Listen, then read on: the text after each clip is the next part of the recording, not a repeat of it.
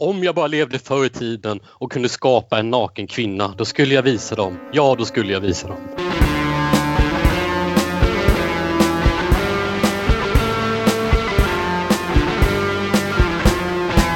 Hej och välkomna till Demonpodden. Podden där vi nu för tiden talar om kvinnliga filmskapare och vad de hållit på med. Och eh, i just ikväll lite om vad de höll på med för ganska länge sedan. Jag heter Kalle Färm och med mig som alltid har jag Aron Eriksson.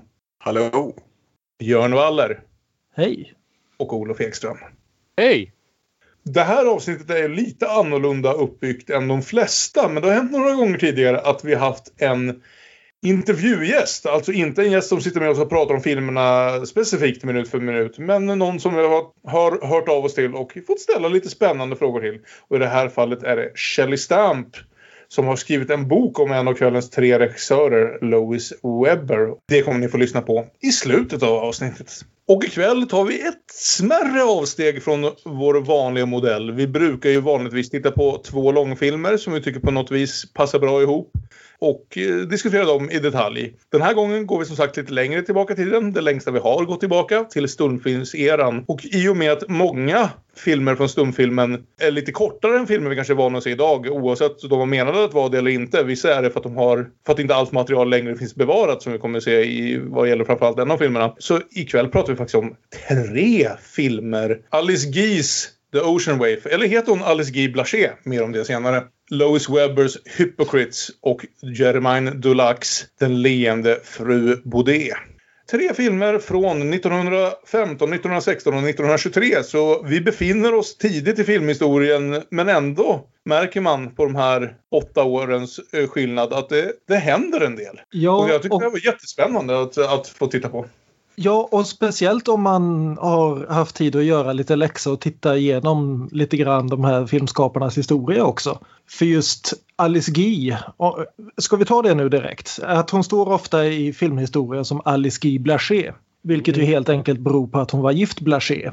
Men redan innan det så hade hon skapat sig ett namn som Alice Guy så hon lyckades faktiskt gå under dubbelt efternamn åtminstone. Vilket väl inte var helt vanligt i slutet av 1800-talet. Men eh, det, är ju så, det är ju en tid av förändring det här och filmbranschen mm. är ju definitivt någonting som speglar det. Och Alice Guy var ju en, hon är inte bara den första kvinnliga regissören i filmhistorien tror man, utan också en av de första regissörerna överhuvudtaget. Vissa påstår till och med att hon är den första regissören världen. Mm. Just därför att hon var en av de allra första som A fattade att den här bröderna, vad heter de, Lumières uppfinning kan, berätta, ja. kan, kan, användas till något annat än att bara filma tåg som ankommer och arbetare som går hem. Utan man kan berätta historier med det också. Och hon var också en av de allra första att dela upp de här rollerna. Så vi har en som sköter kameran, en som sköter manuset och en som befaller över allesammans och det är hon. Just det. Ja, det är bra poäng att de här tre vi pratar om,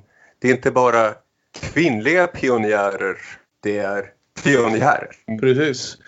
Och vi gör ju också att vi kommer lite längre in mot stumfilmen än vad vi har gjort tidigare. Vi har ju för sig tekniskt sett sett en stumfilm när vi såg, vad heter det, Prins Ahmeds äventyr. Och eh, eh, ja, den blå... att förglömma eh, kära Fräulein Hitler också. Ja, det blå ljuset.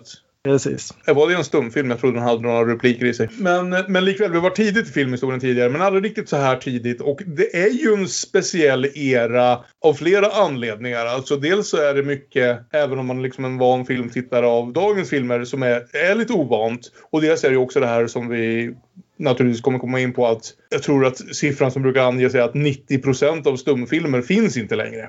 Mm. De har brunnit upp eller försvunnit eller eh, något annat sådär. Lois Webber som vi kommer att prata om lite senare idag sägs väl ha gjort väl över hundra filmer. Men bara liksom vad det nu är, några dussin går faktiskt att se. Och om vi nu ska börja med att prata om Alice Gees The Ocean Wave så är det en film där det märks även när den nu har liksom blivit restaurerad och man har plockat ihop alla bitar man kunnat hitta och sådär att det var förmodligen inte så här, riktigt så här den såg ut till att börja med. Nej, i princip hela slutet saknas ju till att börja med vilket är väldigt trist.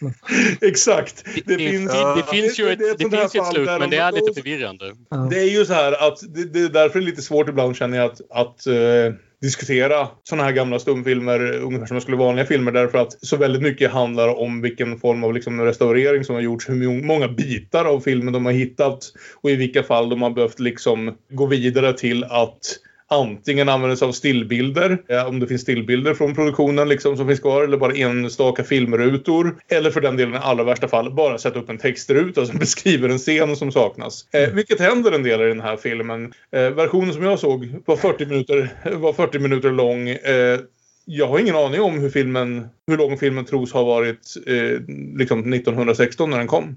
Den bör väl ha varit bortåt en timme i alla fall. Så det är ju ungefär en tredjedel av filmen som saknas. Ja. Och det är ju ganska uppenbart att det är tredje akten som Ja. får en väldigt informationsrik textruta. Extremt. Vi kommer nog dit. Men ja, alltså jag känner så här att det är, men det är lite det jag säger. Alltså, jag har sett en hel del stumfilm i mina dagar sådär. Men det är ändå så att jag känner att det har kommit lite omgångar. Så varje gång så är det ändå att jag nästan måste vänja in mig på nytt. Jag vill säga, jag drar till med en vild gissning och säger att av oss som sitter här ikväll så kanske Olof ändå är den som är mest invand vid stumfilmen och, och liksom har sett mest. Så kan det kanske vara. Det är ju Jag- definitivt en jag- image han eh, odlar i alla fall. Jo, det, det är kanske en image jag odlar, men det finns nog en viss sanning bakom det också. Ja, men, men, men vi ska ju också säga att det, det, det är ju det är skillnad på stumfilm och stumfilm om man säger.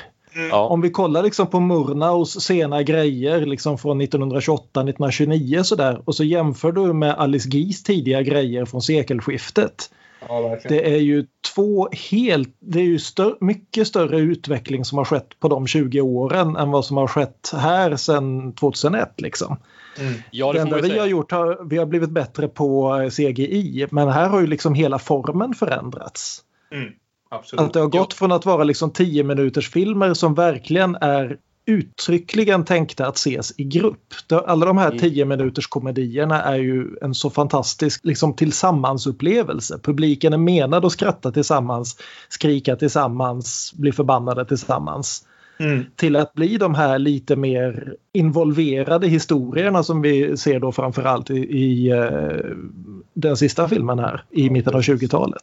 Ja, alltså stu, stu, absolut. Det, det ligger ju mycket i det att stumfilmen var ett, eh, det var ett annat sätt att berätta, ett annat sätt att eh, visa film. Alltså alldeles bortsett från att de inte pratade så var det mycket många andra skillnader som det här att den, den moderna tv-serien om man säger var ju också något som man körde, körde mycket på. Att man körde så här följetongsfilmer som kunde vara jättemånga avsnitt. För Man förväntades gå på bio en gång i veckan och se nästa avsnitt. Så där. Och att det var ett sätt att locka folk till att gå ofta på bio och så. Precis, för den här, om vi börjar nu då med den här Alice Keys The Ocean Wave så är ju det liksom en 40 minuters film som är indelad i fem delar. Vilket bara det är jättespännande. Eh, Och Ska, ska vi ta lite bakgrund på Alice Guy? Jag nämnde ju lite Kanske. grann här men, men det är så fascinerande historia. Just det här att hon är alltså född se, 1873. Mm. Så hon är ju redan I i, Chile, 40 år. I Chile, precis. Men flyttade med familjen till Paris ganska tidigt. Och fick via diverse omvägar så fick hon jobb i en kamerafirma i, slutet av, eller i mitten av 1890-talet. Och den här kamerafirman råkade då ge sig på att börja göra filmkameror samtidigt som bröderna Lumière visade upp sina första experiment. Och eftersom hon då jobbade som sekreterare så skulle hon egentligen inte ha något med det här att göra. Men hon frågade chefen, men nu när vi ändå har alla de här grejerna som står tomma halva dagarna, kan inte jag få några frang och bara liksom experimentera lite grann och göra lite filmer? Och han sa, ja så länge du liksom sköter ditt övriga jobb ordentligt. Så hon jobbade fyra timmar på morgonen, sen åkte hon iväg, jobbade åtta timmar på filmstudion, sen åkte hon tillbaka och jobbade fyra timmar för att bli klar med sitt sekreterarjobb. Och så höll hon på i några år tills chefen upptäckte att ja, men hon gör ju faktiskt filmer som folk vill se. Och Ja. hon sedermera jobbade sig upp till att starta egna filmbolag. Eh, tvingades flytta till Staterna därför att hennes man fick jobb där. Mm. Så då var hon med och startade ett eget filmbolag där också. Gjorde ett antal filmer. Och som sagt, ett antal är väldigt, väldigt relativt jämfört med idag. Därför att Ja. som, de här liksom 10 minuters komedierna pumpades ut väldigt fort. Det har väl sagts om eh, Lois Webber att hon och hennes make gjorde en film i veckan i tre års tid. Innan hon då mot eh, början av 20-talet började dra sig tillbaka från filmbranschen av olika skäl. Flyttade Ja, till Frankrike. vi kan säga så här. Att, att, sen kan man väl inte alltid, alltid vad heter det, lita på, på IMDB här. Men hon står som regissör på 450 filmer. Och så är extra materialet på den här fina Blu-ray-lådan Early Women Filmmakers 1000 Så Mm. Och då är det ju värt att nämna här också, vi kommer att diskutera det i eh, vår intervju sen också, men, men just det här knepiga att det är inte helt lätt att veta exakt vad som händer här alldeles i början av stumfilmsperioden. Dels därför att det här var fortfarande en så ung bransch så många såg fortfarande hela filmbranschen som bara ett tivoli-nöje. Det var inte en tanke på att det här på något vis skulle vara en seriös konstform. Än mindre någonting som folk behövde eh, liksom skriva ner och dokumentera exakt vem som gjorde vad och så vidare. Men också naturligtvis det här att kvinnor inte nödvändigtvis gavs den credit som de alltid förtjänade. Med då skillnaden att både Alice Guy och Lois Webber drev ju faktiskt sina egna produktionsstudios. Så även om de inte alltid fick cred för det de gjorde så kanske de också tog cred för en del där de inte gjorde fullt så mycket. Så det, det, det är lite knepigt att veta exakt vem som har gjort vad här och i takt med, när man väl började skriva ner den här liksom, kvinnliga filmhistorien framförallt på 60-talet och framåt då var ju alla inblandade döda sedan decennier tillbaka tyvärr. ska vi prata om några kortfilmstitlar innan vi går in på Ocean Wave?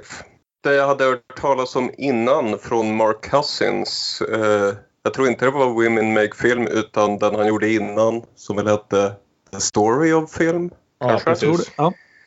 var ju Falling Leaves. Där, där det finns en scen som man hade med som också är den enda bra scenen i denna lilla 10 minuters film. Oh, ja. Men det är en fantastisk scen. Mm. Du tänker på den här scenen med den lilla flickan som har fått höra att hennes lungsjuka stora syster ska dö när sista lövet faller från träden och rusar ut i trädgården mitt i natten och börjar tejpa fast löv. Ja, gud. Stor filmkonst. Mm. Som sen får ett väldigt antiklimaktiskt slut. Men det, ja. vi har också, Det kommer ett mirakel. ja, Ja. vi har, vi har också den, den här väldigt tidiga filmatiseringen av Egalias döttrar. Resultatet av feminism från 1906. Som helt enkelt är en kortfilm, en komedi om vad, hur det skulle se ut om män behandlade kvinnor som kvinnor behandlar män och vice versa. Mm. Så Det är kvinnorna som bestämmer, männen som tvi- tvingas eh, klä ut sig, kvinnorna som med milt våld hånglar upp dem och skäller ut dem för att de inte sköter tvätten ordentligt och till slut gör uppror. Det är ju värt att nämna det här just att när, när vi tittar på de här tre filmskaparna att alla tre gjorde ju sina grejer innan de hade rösträtt. Det är Mm. väldigt, väldigt tidigt i 1900-talet det här. Den är ju Ja. svårtydd den där feministresultatfilmen. Jo. V- v- vem driver vi med exakt? Precis. Ja, väldigt förvirrat. överhuvudtaget så det, det är svårt att tillämpa liksom moderna sociala konvenanser på de här över hundra år gamla filmerna. Ta, ta till exempel, hon gjorde ju också den första filmen med helt och hållet svart amerikansk cast. A Mm. Fool and His Money från 1912. Som är liksom, ja det är en film där alla skådespelarna är svarta. Det är liksom, och hela handlingen bärs av deras interna konflikter och alltihopa. Men den är också rasistisk utav bara helvete. Mm. Eh, framförallt, framförallt i slutet. Eller rättare sagt, den spelar in i rasistiska liksom, klichéer och gör det väl inte helt kritiskt. Eh, så det, det är liksom för varje grej som är imponerande här och det kommer vi in med på med Lois Webber också. Varje grej som är imponerande och tidig och alltihopa så blir det också ett var det verkligen det där du ville säga?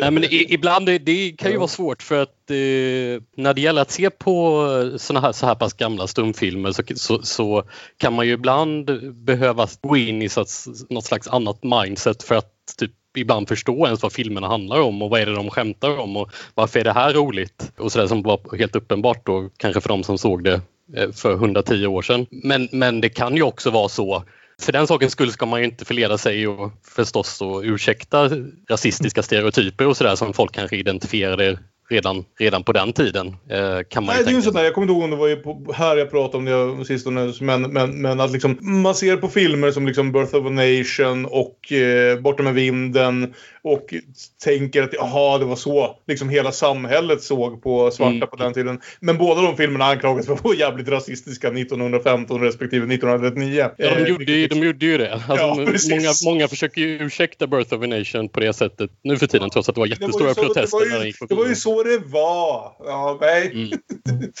Den där barn av sin tid, eh, lätt att ta till innan man har gjort efterforskningarna. Men ja, Ocean Wave. Hittebarnet från havet. Ung kvinna rymmer från grym styvpappa som tagit hand om henne som hittebarn på stranden på juridiskt tveksamma premisser. Hon tar sin tillflykt till ett stort och lyxigt herrgårdshus som för tillfället st står tomt. Men när en överklassförfattare behöver en ny skrivarlya och hyrkåken tvingas flickan till mer och mer luriga metoder för att få tag på mat och försöka lura i omgivningen att hon bara är ett spöke. Innehåller även konfrontation med styvpappa inklusive rättsligt efterspel. Väl beskrivet, för ungefär så det kändes med tanke på som sagt stora delar av slutet händer väldigt fort om man säger så när man ser den i dess nuvarande form. Just därför att stora bitar av slutet finns inte längre, sorgligt nog. Av de här tre är definitivt mest traditionell. Mm. Handlingen är ganska liksom rakt fram. Jag tycker det är fascinerande att se på alla tre de här filmerna egentligen. Vi har tre stycken filmskapare här som har börjat med att pumpa ut bokstavligt talat hundratals sådana här tio minuters eh, komedier och moralpredikningar eh, och så vidare. Och sett allt det de har lärt sig i filmskapandet här. Eller allt det som filmskapandet som liksom teknik har lärt sig om sig självt under de här åren. Det är fantastiskt att se hur det sen tillämpas på de här lite längre formerna. Så till exempel om vi liksom hoppar fram i handlingen lite grann här som sagt. Vi, vi får veta tidigt att vi har två huvudroller. Vi har Ronald som är framgångsrik författare han har sålt 300 000 ex av sin bok. Jag har försökt leta fram hur många exemplar som såldes av bästsäljaren 1916. Jag har inte hittat det. Jag tänker nog eh, också att han är rik från andra källor än, ja, än enbart sina böcker och, och, kan skriva lite för skojs skull. Väl? Ja, och han ska skriva en ny bok så han letar efter något lugnt ställe att slå sig ner på. Och sen så har vi då Millie, The Ocean Wave från titeln, som bor hos sin våldsamma styvfarsa och en dag rymmer hemifrån efter att han har börjat spöa henne på allvar och en lokal lite bakåt grabb har ryckt in och räddat henne. Mm. Men hon tycker inte om honom heller så hon bryter sig in i det här stora huset som då Ronald sen kommer att hyra. Och, och vi ska säga direkt att eh, eftersom, eftersom man behövde berätta historier visuellt så ser alla de här personerna ut precis som ni tänker att de gör. Framförallt att styvfarsan är lite rundare än de andra och har en buskig mustasch. Då är man mm. skurken på den här tiden. Mm. Men, men ändå... bra mustascher i de här filmerna, måste mm. jag säga. Men du ser också sådana här grejer väldigt tidigt som till exempel att den här leker ju väldigt mycket med det här. Du kan inte ha färg i filmerna på den här tiden. Eller du kan men det är väldigt mycket jobb. Ska jag säga att Alice Guy gjorde ju, jobbade både med väldigt tidigt med färgfilm och med ljudfilm också. Hon gjorde faktiskt en musikvideo så tidigt som 1912. Vilket alltså är 50 år innan Bob Dylan påstås ha uppfunnit musikvideon. Man kan inte göra färger men det man kan göra är att tona hela bilden. Ja, och, det, och det leker ja, det här väldigt det. mycket med att varje gång någon tänder en lampa så byter hela filmen färg. Och varje gång någon släcker en lampa så byter den tillbaka till att bli mörkblå istället. Ja, det var superballt första mm. gången. Sen var det lite, okej okay, vi har sett det tricket nu. Mm. Det vill säga att filmen är tintad, vilket den här var den, den kopian som vi alla sett antagligen. Ja. Vi har förmodligen sett samma kopia på det här. Det jag kan säga direkt som väl kanske kommer komma tillbaka även med Aron är att en av orsakerna till att jag ibland finner det svårt att titta på stumfilm eller att jag kanske drar mig lite för det. Det är att väldigt mycket, att det fanns såklart ingen bestämd musik. Alltså musiken var inte en del av det som eh, låstes fast av regissörerna vid tillfället utan man har försökt få tolka det också. Och framförallt fanns det en våg på typ 80 och 90-talet när de inte kanske hade sådär väldigt mycket pengar för att restaurera upp de här filmerna. Att de satte någon jävel med en Casio och så fick han spela några trudelutter över filmen filmerna liksom. Och jo. det där låter så jävla illa så många gånger så att bara det får mig att liksom tänka om eh, på det hela. Så jag, jag, eh, stängde av musiken som följde med kopian på The Ocean Wave och Hypocrites och eh, spelade två av de senaste årens bästa filmsoundtrack istället. Vilket kanske påverkade lite grann. Mm jag funderade på att spela Pink Floyds Animals över den här men, men det var lite för mycket sång. Alltså musiken påverkar ju upplevelsen av en stumfilm och det är klart det är ju något helt annat och, och att lyssna på välskriven filmmusik på till exempel en Criterion-utgåva av en stumfilm eller, eller, att, eller att gå och se eh, stumfilm live med några bra musiker som spelar. Det, det blir ju en större upple upplevelse. Det, det har ju funnits några fan, fantastiska tillfällen på sistone där de liksom har fått professionella musiker att skriva helt nyskriven musik specifikt till filmerna. Det eh, finns otroliga musikstycken till såväl Körkarn som eh, En kvinnas martyrium, The Passion of Joan of Arc om man tittar på Criterion-utgåvorna. Det var inte fallet med riktigt de här filmerna utan oftast får man ett plinkplonkande piano eller yes. ännu värre ett plinkplonkande Casio. Jag, jag, tycker ändå att åtminstone okay, ja, ja, Ocean så... Wave och eh, Madame Baudet tyckte jag liksom var riktigt bra musik till. Även ja, om det, det, det, det, är, det, är pianoplink absolut, inte... men det är ju pianoplink som passar till, till filmen. Ja, Madame Baudet lyssnade jag på mm. musiken som följde med, ska jag säga. Det var hypokrit.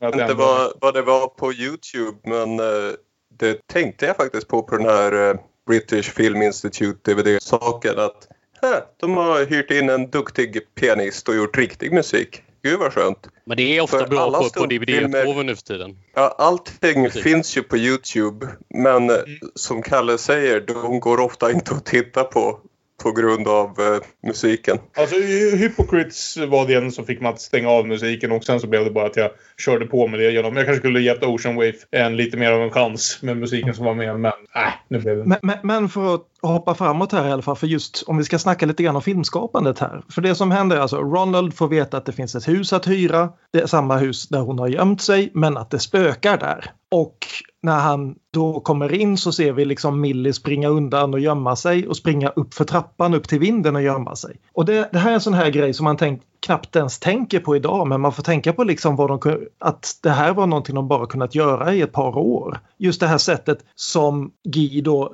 panorerar från den här undervåningen och sen följer Millie upp för trappan med kameran tills Ronald kommer in i vardagsrummet, tillbaka ner till honom och sen tippar snabbt upp till trappan igen för att visa att hon gömmer sig där uppe, hon tittar ner på oss. Och, och det är liksom, om, om, man jämför med till exempel Alice Gies, vad, vad, heter den på svenska, La vie du Christ, alltså Kristi levnad från, från tio år tidigare, där allting är fullständigt statiskt och kameran inte rör sig alls. Och nu plötsligt så har vi en kamera som är subjektiv, en kamera som kan uttrycka oro. Jag, jag, jag mm. ja, det är men det är ganska häftigt. Ja. Jag, jag, tänkte mer på sånt med, kanske framförallt med, med Hypocrite som jag tycker gör väldigt mycket väldigt tidigt. Mm. Som är spännande. Men, men det är sant att även här finns det ju en del sånt där som vi kanske tar lite för givet nu för tiden. Men mm. inte borde göra liksom. Jag tyckte absolut den var snygg eh, den här filmen. Många bra bilder. Mm. Och Millie är ju så vacker. Ja. Jag, jag, jag, tänkte på, på det också på det här sättet att när vi kommer längre in mot 20-talet får i stort sett alla kvinnliga huvudrollsaktriser väldigt mycket av en specifik look, särskilt inom amerikansk film. Och här har det inte hunnit slå riktigt än, så konstigt då liksom den här filmen från 1916 ser i hur folk klär sig och framförallt är liksom sminkade mycket mer modern ut än, än filmer som gjordes sen tio år senare ungefär. Mm. Eh, Millie ser ut ungefär som en person skulle kunna göra idag, liksom när det är närbilder och så vidare. Mm. Och vi, vi också, just apropå liksom kameratrick så tycker jag Alice Guy använder också en del sådana här knep för att liksom dra in oss i historien. Om man, om man tittar på sådana här riktigt tidiga filmer så är, när de upptäcker det här att vänta, om vi liksom klipper här och så låter vi någon hoppa in där och så slår vi på kameran igen. Då plötsligt så bara dyker de upp från ingenstans. Och vi kan liksom använda det här stop motion för att få saker och ting att flytta på sig. Så vi har ju den här scenen då där eh, Millie försöker sno frukostbordet från Ronald och hans betjänt. Och det är liksom som att vi får vara med och se hur en film görs. Nästan, därför att vi ser Millie som drar i bordet men de ser bara att bordet rör på sig. och jag tycker, Ett tidigt metaskämt. Ja, precis. Mm. Ja, Sen undrar jag över det här, eh, en, en typ av eh, visuell grej som används en del i filmen är att vissa scener är filmade typ som en oval, som, eller en liggande oval som ett öga ungefär. Mm. Eh, som inte minns som jag har sett tidigare. Jag funderar lite på vad det skulle symbolisera. Ska det vara tittarens öga eller att jag ska bli mer närvarande i filmen? För det var väl inte riktigt någon person i filmens POV eller sådär direkt? Tänkte ni på det? Jag känner att det är väldigt mycket eh, en variant som liksom används för att fokusera tittaren på väldigt specifika saker. Som verkligen säger titta här, det här är viktigt. Liksom, jag, mm. Idag hade photoshopat in en pil. Eh, ja. liksom, eh. ja. Det, det, det, är, det är liksom det motsvarigheten till att den här NPCn har ett uppdrag åt dig. Ja, precis! Väldigt bra. Så, till exempel det här när hon ser en ko utanför fönstret och så blir det här first cow i 30 sekunder. När hon liksom bryter sig ut och stjäl mjölk. Och, ja. Men hur som helst så hittar ju Ronald henne till slut och lurar ut henne med... Först tänker han vara väldigt kärvänlig och kittla henne men sen kommer han på hashtag metoo och drar pistol och hotar fram henne istället. Ja, det är som sagt det, det är intressant det här att man pratar om det här som lite protofeministiska filmer som sagt. Det är väl egentligen bara Baudet som kanske lever helt, eller mestadels upp till det.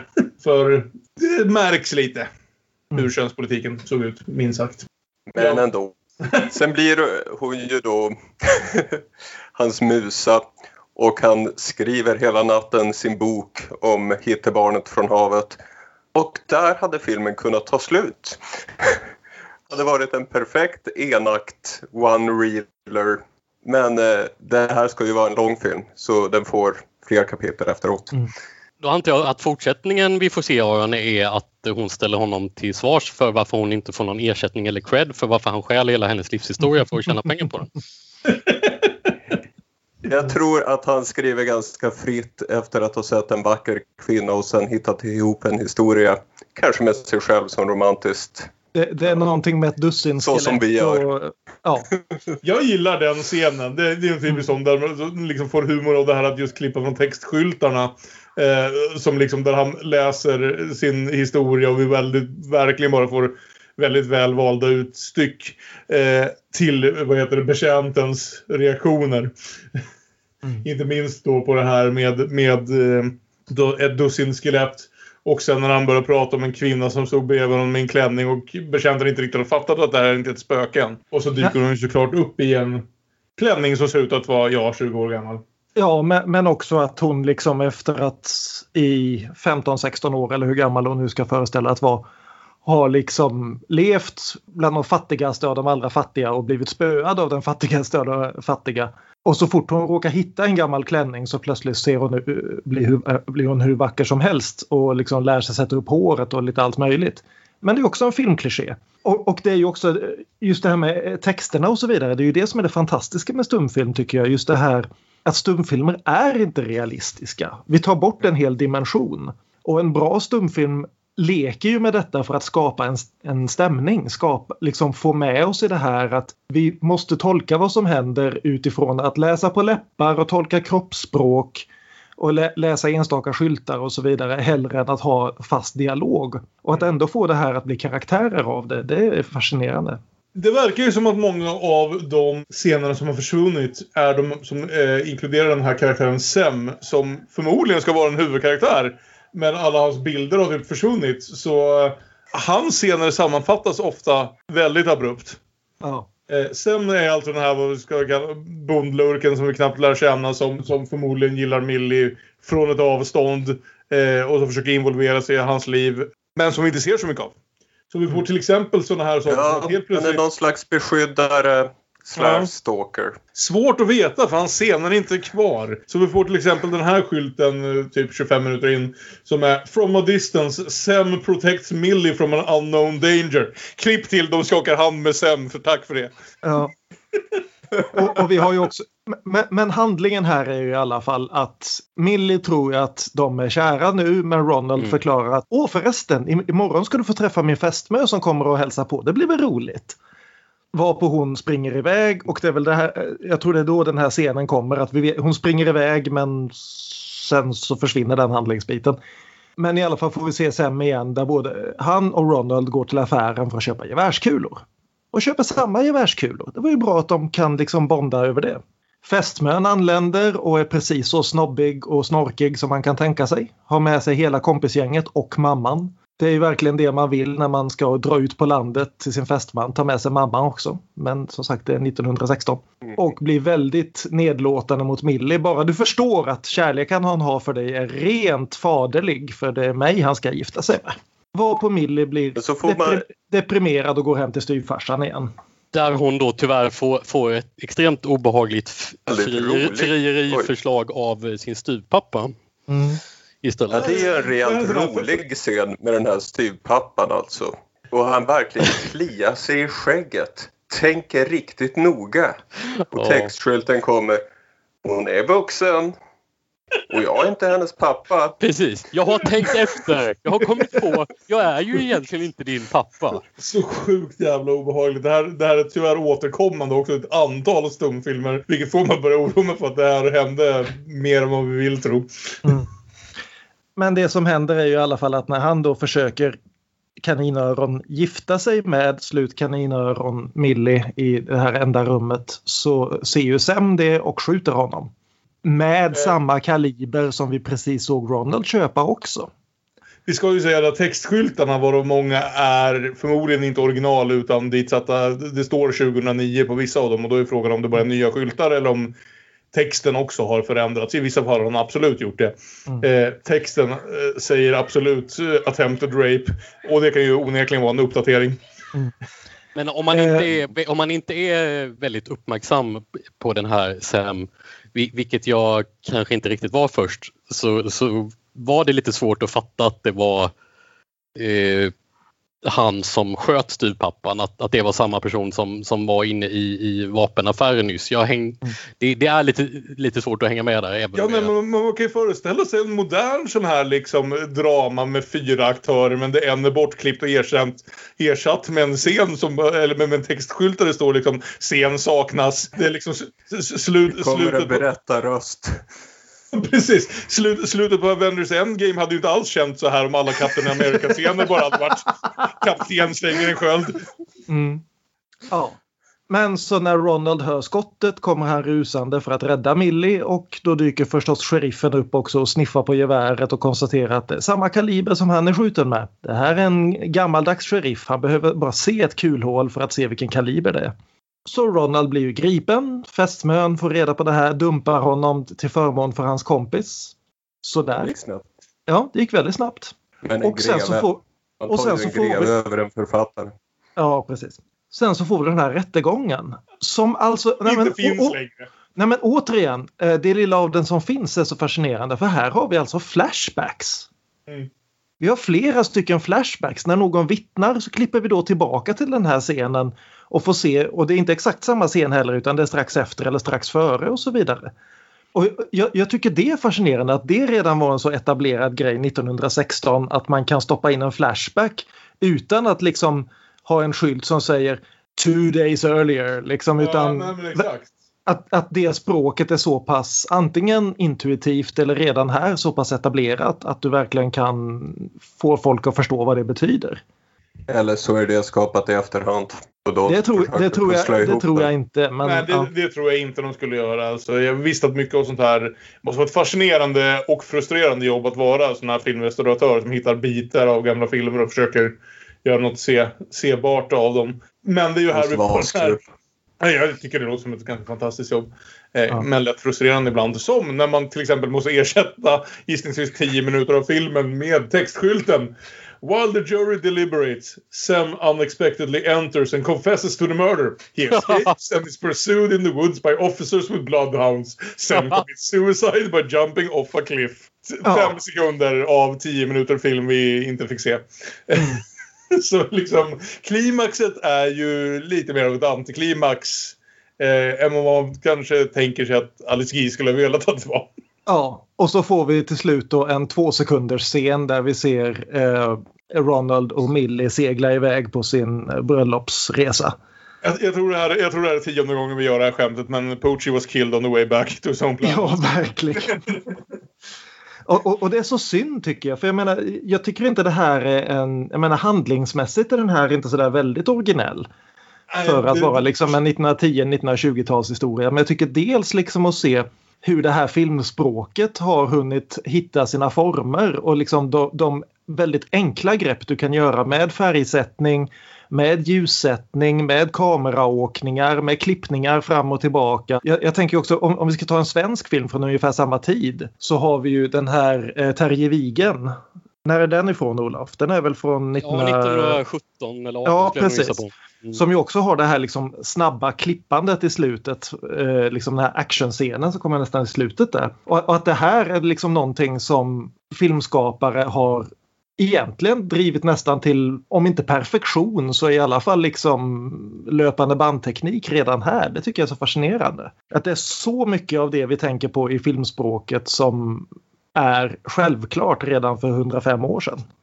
Nej, nej men absolut. Det är ju sånt som, som gör sånt där väldigt värt att se. För alltså, jag tycker också att det här är hyfsat engagerande. Liksom. Den, den tar några vändningar. Framförallt så är det så intressant just att eh, mycket, jag skulle säga så här att det mesta jag sett från den här tiden, alltså innan 1920, är ju definitivt liksom korta komedier. Jag har sett mycket Chaplin framförallt.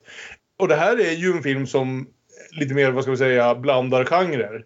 Den går, börjar som en komedi av något slag för att sen kliva rätt in i melodramat i andra halvan. Och mycket av det känns ju, alltså det är ju väldigt bekant men det är alltid väldigt kul att se liksom hur man gjorde det på den tiden. Det, är ingen, det, det här är ju inte en historia som kommer förändra någons liv liksom eller inspirera, inspirera tusen liksom, imitatörer av historieberättande. Men, men just som du säger, metoderna och detaljerna och liksom när man tittar på sådana saker gör ju ändå att den är ganska lätt-tittad. Särskilt till, vad heter det, Nicholas Brittells musik till, vad heter det, If Beale Street Could Talk som jag spelade under den. Ja. Förresten, på tal om restaureringen, den, den, den bidrar till ett... Eh, det är förmodligen restaureringen som gör detta, att det blir ett ganska svart ögonblick i slutet när vi då får veta att den här riktiga mördaren Sem har, har erkänt sig skyldig och allt det där med att han tar livet av sig och så. Och sen så står det på en textskylt The Silver Lining. Ja. ja, det är nästa kapitel. Ja. Men, men, men, men, sen, men sen också så sagt att jag tycker framförallt Doris Canyon som då gör Millie i rollen gör ett jävla bra jobb. Som sagt, det, det, det är ännu inte liksom etablerat de här att det är självklarhet eller så var det aldrig det kanske. För jag tycker väldigt mycket bra stumfilm man ser tar inte de här liksom som man tänker på som stumfilmsskådespeleri utan det är väl samma sak att vissa mainstreamfilmer har olika stilar liksom. Jag, jag tycker det är väldigt liksom Visst, det är överdrivet. Allting är överdrivet i stumfilm för det är så du kommunicerar. Men det är ändå ett ganska naturalistiskt porträtt liksom. Både liksom hur hon ser ut och hur hon agerar. Ja. Jag, jag, gillar det. Det är ju någonting mm. känt med Alice Guy att hon i, på det Solax som hon styrde och ställde över. Hon hade en enorm jävla skylt där det stod Be natural. Alla hennes skådespelare skulle spela ut de stora gesterna. Nej, det är inte så vi ska göra film. Mm. Det, det förstod hon tidigt att det finns andra sätt att göra det. Kameran är jävligt uppmärksam. Mm. Och vi skulle säga att det är ju en ganska berömd grej det här att eh, liksom skillnaden eh, i skådespel som skedde mellan stumfilmsskådespel och talfilmsskådespel. Liksom både Sunset Boulevard och Singin' in the Rain handlar om det. Och eh, hon här i huvudrollen, Doris Canyon, är en av de få människorna som klarade den övergången. Hon fortsatte vara en filmaktris genom hela 30-talet. Jag har sett henne i ett par filmer där hon där hon talar. Så det, så det tycker jag märks liksom en, en skillnad. För, för det är klart det är så. Alltså det är mer pantomim som pågår och eh, när man inte kunde använda sina ord. Och, och det är olika metoder. Men som sagt som märks här så funkar det funkar ganska bra. Även om man inte liksom spelar ut det till fullo. Mm. Och, men det eh, är väl det vi har att säga kanske om Alice Guy och The Ocean Wave. Vilket för oss vidare, höll jag på att säga, men vi ska faktiskt hoppa bakåt i tiden till 1914 och Lois Webber och hennes film Hypocrites. Som jag började se i två minuter, insåg att den hade religiöst tema och ett ordentligt Casio-soundtrack. Så jag satte på, i och med den religiösa kopplingen, Hans Zimmers väldigt orgeltunga soundtrack till Interstellar. det, låter inte så helt... faktiskt. Nej, det, det funkade jättebra. Det är ett av... Vi kan prata om Interstellar en annan gång. Det är en film som jag har väldigt mycket tankar kring. Musiken är skitbra. Här hade jag inget ljud alls på den Youtube-länk jag klickade på. Så, så jag ratade inte ens musiken. Jag satte bara på David Bowie, de instrumentala från hans Berlinår och det blev ju väldigt lyckat. Att komma in i ett munkkloster till Vitor Schneider. It's how Louis Weber intended iväg till de sista brölen i Neukölln. Ja, det var lysande. Det, det är ju intressant just jämförelsen med Interstellar då att vi har blivit ja. mycket mindre cyniska på 100, eh, drygt hundra år. Ja, faktiskt.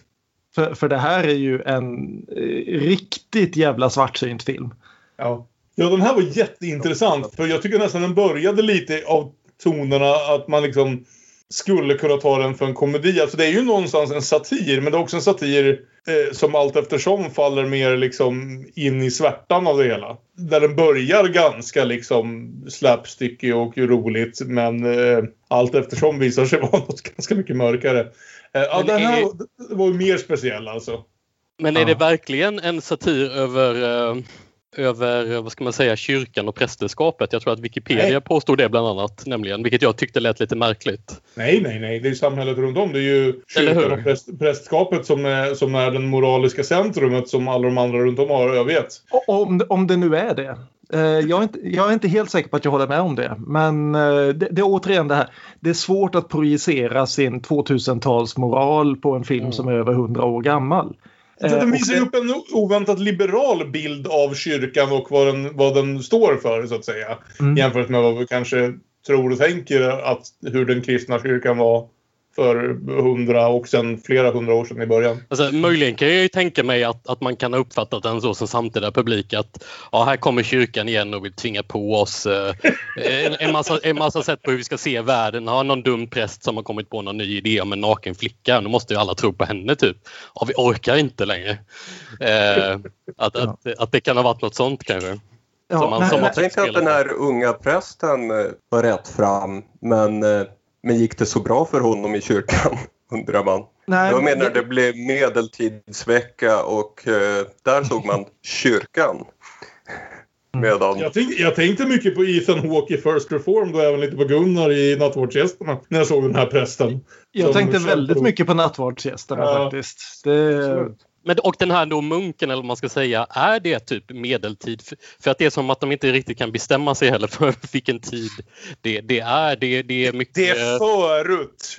Det är förut, ja. Och okay. den gamla tiden som vi brukar säga till barnen. Jag tror det är så det är uppe i bergen helt enkelt. Ja, för, men eh, hans scener känns... Ibland kommer folk att se ganska moderna ut runt omkring den här munken. Måste jag jo, säga. jo, jo nej, men det finns ju en poäng i det. Vi kommer till det sen. Men, ja. men Gabriel är präst i en kyrka någonstans i New England gissningsvis.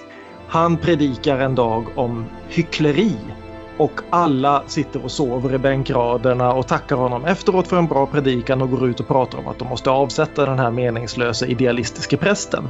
Gabriel i sin förtvivlan går in i en lång dröm där han drömmer sig tillbaka till förr i världen och tänker sig att han är en munk som vill visa upp sanningen med stort S för folket. Men ju mer han själv ser av sanningen desto mer ser han bara hyckleri och självgodhet och självkärlek. Och det slutar inte väl för honom. Det är så spännande att du återberättar det här för det är nästan så jag tror att vi har sett två olika klippningar. För i alla fall för mig så dyker allt det här i, vad ska jag säga, på den gamla tiden eh, upp allra först utan någon tanke om en, om en flashback. Då Nej. har du definitivt sett en annan klippning. Nej, det ska oh. vara en, en, en scen eh, först med en... Alltså det allra ja. mesta av filmen utspelar sig förr i tiden. Den börjar med spännande förtexter som ju är förr i tiden. Är den? Var det? Jaha, det kanske ja, det är. Alltså, jag tror jag har sett en helt annan klippning av vad fan som än har hänt här. För, för mig får allt eh, det som händer först med den nakna statyn och folk som blir chockade och spetsar den här pressen händer de första 20 minuterna. Klipp till kyrkan. Då har du definitivt okay, sett den Har du sett dem? Du har fått uh, de här kassetterna i fel ordning i din ja. biograf. Superspännande! Väldigt intressant. Jag ja, funkar det för dig? jag, jag, jag, jag, tror det är du som har fått fel klippning i så fall. För det, alla, alla liksom, eh, synopsis här, synopsis, synopser, synopser, synopsi. Synopsai. Eh, precis, som jag har sett beskriver att det börjar med den här kyrkscenen. Så Väldigt spännande. Ja. Men vad kul. Då får vi se hur, mer, hur konstig... Alltså filmen funkar bra på det här sättet också för det blir på något sätt bara någon slags parallell där liksom inte det här är en fantasi utan någon slags återfödelse av alla de här med tanke på att alla skådespelare spelar två roller och så vidare. Va? Att det liksom blir, ja men story oldest time. Det har alltid varit på det här viset och nu är det så igen. Det, det blir dock mer logiskt om det, är, om det utspelas i, i hans huvud bara. Om jag bara levde förr i tiden och kunde skapa en naken kvinna, då skulle jag visa dem. Ja, då skulle jag visa dem. Jag såg någon slags eh, Blu-ray-kopia här som har, jag inser här nu har den lilla, lilla textraden här. This presentation corrects story continuity errors present in previous assemblies. Jaha, så du, du menar att det, det skulle vara en, en försök att göra en mer... Jag vet inte om det är liksom de som har gjort den här klippningen som vill hävda den som den korrekta. Ja, det låter ju så. Men, men det, det känns ju som en konstigare klippning. Att, att det, känns log, det känns mer logiskt enligt hur jag tänker att man skulle ha berättat en sån här historia vid den här tiden. Den som vi andra har sett. Ja, tydligen. Men ja. Men, men om, vi ska, om vi ska snacka lite grann om Lois Webber först då, för hon är ju väldigt spännande filmskapare det här. Om vi säger så, Alice Guy började ju som filmmakare först snarare än idéperson först eller åtminstone inte politisk idéperson, medan Lois Webber definitivt var en politisk människa. Och väldigt många av hennes filmer tar upp det här. Att hon eh, räknas ju ofta som en av de första socialt medvetna filmskaparna. För som sagt, hon började väldigt tidigt, gjorde ett gäng filmer redan 1911 Delvis tack vare Alice Guy faktiskt som fick in henne i branschen. Men redan innan det så hade hon ju jobbat med kvinnorättsrörelsen och lite allt möjligt och tog ju med sig det här in i filmskapandet som hon då bedrev tillsammans med sin make Philip Smalley. De hade ett eget produktionsbolag. Hon var ett tag faktiskt den högst avlönade regissören i Hollywood. Eller om det nu var New York på den här tiden. Jag är inte exakt klar på när det skedde. Men New Jersey var det väl till och med som var till och med det, ja. centrum på östkusten. Men i alla fall, hon var väl Universals högst avlönade regissör tror jag. Men hon jobbade ju som en independent regissör därför att det fanns inga stora studios på den här tiden. Och som sagt, de pumpade ut hundratals filmer tillsammans. Sådana här små 10 minuters filmer där väl den mest kända idag är en som heter Suspense.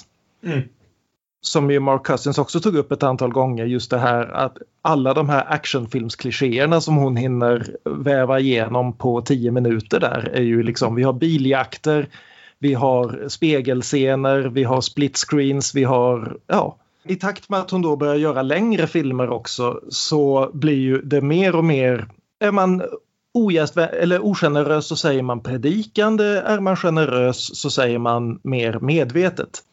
Och det är ju, tyvärr så blir det ofta så att det är de största moralisterna som åldras sämst. Så vi har ju till exempel en sån här film som Where Are My Children från 1916 som då är den första amerikanska filmen som diskuterar familjeplanering och abort och preventivmedel och mynnar ut i en predikan om hur vi måste se till så att det föds färre fattiga barn och att kvinnor som begår abort måste skammas. Vilket väl kanske inte riktigt den... Det, det liksom, man, man, kan be, man kan beundra att den här filmen tog upp det här ämnet. Men liksom den synen på nedärvd försämrad rashygien som man hade på 1910-talet kanske inte åldrats så bra. Men kul Men, att hon försökte. Ja. Friskt vågat hälften vunnet. Mm. Och allt det här utmynnade då till slut 1921 i en film som heter What Do Men Want? Som egentligen skulle vara tänkt att vara liksom den här stora diskussionen. Jag har tyvärr inte kunnat se den men just det här liksom frågan om den eviga konflikten mellan könen och så vidare. Där hon verkligen fick tyvärr som det verkar studiocheferna emot sig därför att de tyckte inte om bilden de såg av sig själva i det där. Om vi jämför med Nej. ungefär hur vi kände oss i det avsnittet här om veckan när vi pratade om eh, Promising Young Woman. Och efter det så fick hon tyvärr inte göra så många fler filmer. Hon gjorde par, hon drog sig tillbaka i några år, kom tillbaka, gjorde ett par filmer till, sen kom talfilmen. Hon fick göra en talfilm som sjönk utan ett spår och idag är spårlöst försvunnen och sen la hon av. Vilket är tråkigt. Ja. Hon sa väl det själv att på 10-talet var allting bara toppen. Det var inget konstigt att det var en kvinnlig regissör. 20-talet så frös allt till is. Vad det berodde på vet inte jag. Hon gjorde den första långfilmen regisserad av en kvinna, Köpmannen ja. i Venedig, 1914. Mm. Finns tyvärr inte kvar. Hade varit kul att se hur Al Pacino såg ut på den tiden. ja, men han var väl bara typ 15-16 då? Mm. Så vi klipper i alla fall till den här äntligen stod prästen i predikstolen. Ja. Och det, verkar ju, det är ju inte en jätterolig predikan han håller, det är det ju inte. Det får man ju ge eh, församlingen. En sak till om förtexterna. Nakenchock. Ja. Ja, redan i förtexterna Den här filmen är ju nakenchock. Ja. Det är därför den är så vad heter det, väl ihågkommen. Även om det är en massa andra poänger så tror jag väl att största orsaken till att filmböckerna nämner just den här är väl den stora nakenchocken. Men det är någon slags lustgårdstema där sanningen ännu inte besudlats. Mm. Mm. Väldigt Just- protestantiskt allt det här, tillbaka till ursprunget. Ja. Och den, den som, det är helt enkelt den nakna sanningen spelas då av en skådespelerska som heter Margaret Edwards som kutar omkring spritt språngande genom hela filmen. Fast i regel då i eh, dubbelexponering så hon är halvt genomskinlig. Men ändå spritt språngande. Det skulle dröja några år till innan folk fick vara spritt språngande på eh. Det- Hon är inte det- det är nog- naken, hon är klädd i nådens plagg. Innan synden. Mm. Ja. Men, Men alla eh, ja, Gabriel, Gabriel står där och predikar ur en, en av de argaste bibelverserna, Matteus 23. Det är den här. I ormar, i huggormars avföda, hur skulle ni kunna söka undgå att dömas till Gehenna? Det är just det här, alla som hycklar och säger att de är för det goda men i själva verket är precis lika illa som sina förfäder. detta var när lärjungarna hade värmt Jesus te för mycket på morgonen. Han var lite Precis. sur. Ja. Exakt. Så vittnen ni då om er själva att det är en barn av dem som dräpte profeterna. Men han gör inte det här som en arg predikan utan han försöker ju få folk att se vad det är som händer. Han, han är ju en ung hipp präst. Han försöker snacka med folket. Men det går inte så bra för alla sitter och sover. Någon sitter och läser söndagstidningen i kören. Och ja, det slutar i alla fall med att han blir sittande ensam där i kyrkan med den här söndagstidningen. Ja, och drömmer sig bort till hur, hur borde det vara? Hur, hur skulle jag kunna fått folk att lyssna på mig? Kanske hade det varit bättre om jag hade levt i förr i tiden. Mm. Och just det här att återigen de här enkla knepen som vi tar för givna idag. Det här sättet som kameran åker runt bland kyrkbänkarna. Det är liksom Mm. väldigt många långa kameraåkningar i den här filmen. Det här är liksom sånt som vi skulle kalla för oners idag men det är bara för att vi har vant oss att man ska klippa var 0,8 sekund. Men också den här scenen då där han sitter framför altaret och så plötsligt så reser han sig i andra kläder ur sin kropp dubbelexponering. Det är väldigt mycket dubbelexponering i den här filmen Ja, men det, an, det används så jävla snyggt. Och han tänker sig då att han som medeltida munk ska leda folket upp i berget. Och då, det är ju det här då där att vi ser honom i medeltida kläder medan alla andra går i moderna kläder. Ja, exakt. Men- Så, så, så att i och för sig så, så är det ju i hans huvud inser jag ju. Det är ju någon slags fantasi åtminstone i den här klippningen så att han kanske kan, han, han kanske kan röra sig lite på det här sättet. Li- Lite risken är, är ju att, att det börjar kännas lite mer science fiction-artat än vad, vad filmens tanke är. Att, att, att man, att jag börjar tänka att han är någon präst Terminator från framtiden. Come with me if you wanna live forever. Ja, nej, nej men det är ju inte det utan det här är ju väldigt tydligt ändå en fantasiscen. Det märks ju inte alls, inte minst av att en av de som vägrar följa honom upp för berget kan inte göra det därför att han bär på en säck med guld över axeln. Mm. I fina, i fina söndagskläderna. Och eh, inte ens 1914 gick rika, männi- eh, rika människor som såg ut som monopolpjäser omkring med en säck guld över axeln. Det, det är liksom Det är det här. det som var fel på Nej, det, det, det, 1914. det, det är ju väldigt tydligt att det, det är ett, eh, att, att den förstärker fantasielementen när den visar sådana saker. Ja, så han försöker leda sin flock upp för det här branta berget, för den smala stigen, den Mm. rättfärdiga stigen. Men de enda som ens försöker följa honom är två kvinnor som faktiskt lyssnade på hans predikan. Och en av dem ger upp halvvägs upp och den andra kommer nästan hela vägen upp och ber honom om hjälp och han vägrar ge hjälp. För han är för uppfylld av det här sökandet efter, efter sanningen. Så när den här Ja, kvinnan sitter några meter nedanför honom och ropar “Give me your hand” så bara går han vidare. Och det är ju lite märkligt och, och det kan jag ju förstås, eh, först, det måste ju förstås vara en kritik av kyrkans då lite självupptagenhet. Att, att, eh, så det finns väl sådana inslag i den här Mm. filmen i och för sig. Jo. Och det är ju där, här då uppe på toppen av berget som han stöter på den nakna sanningen.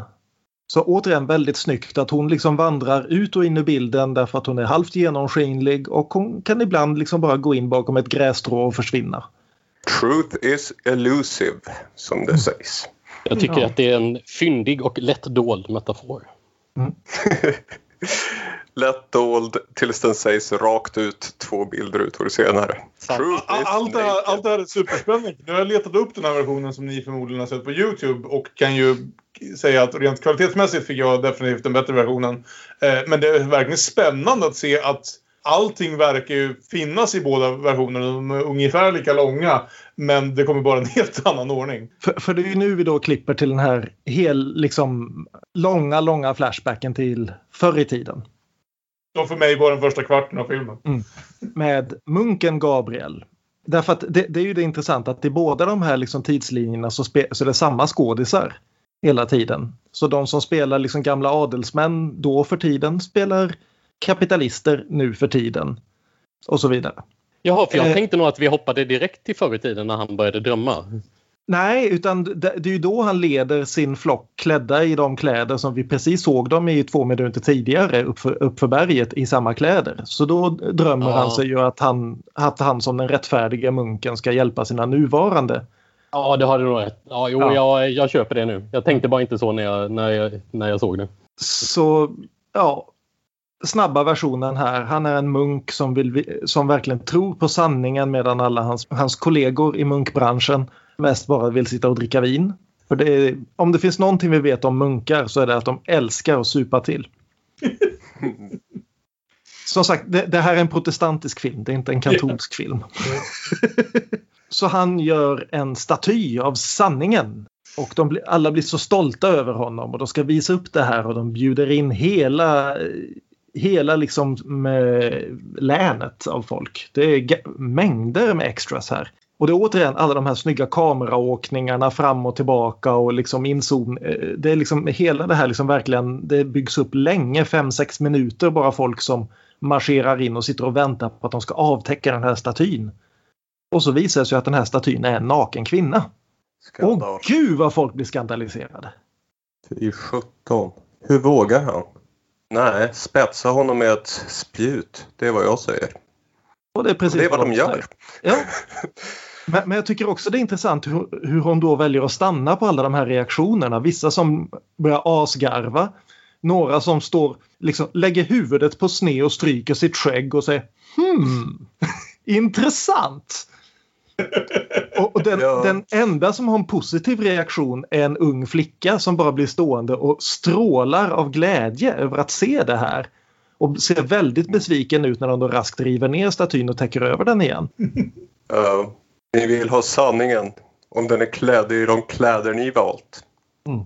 Ja, allt måste gå via Vatikanen. ja, så Gabriel blir lynchad.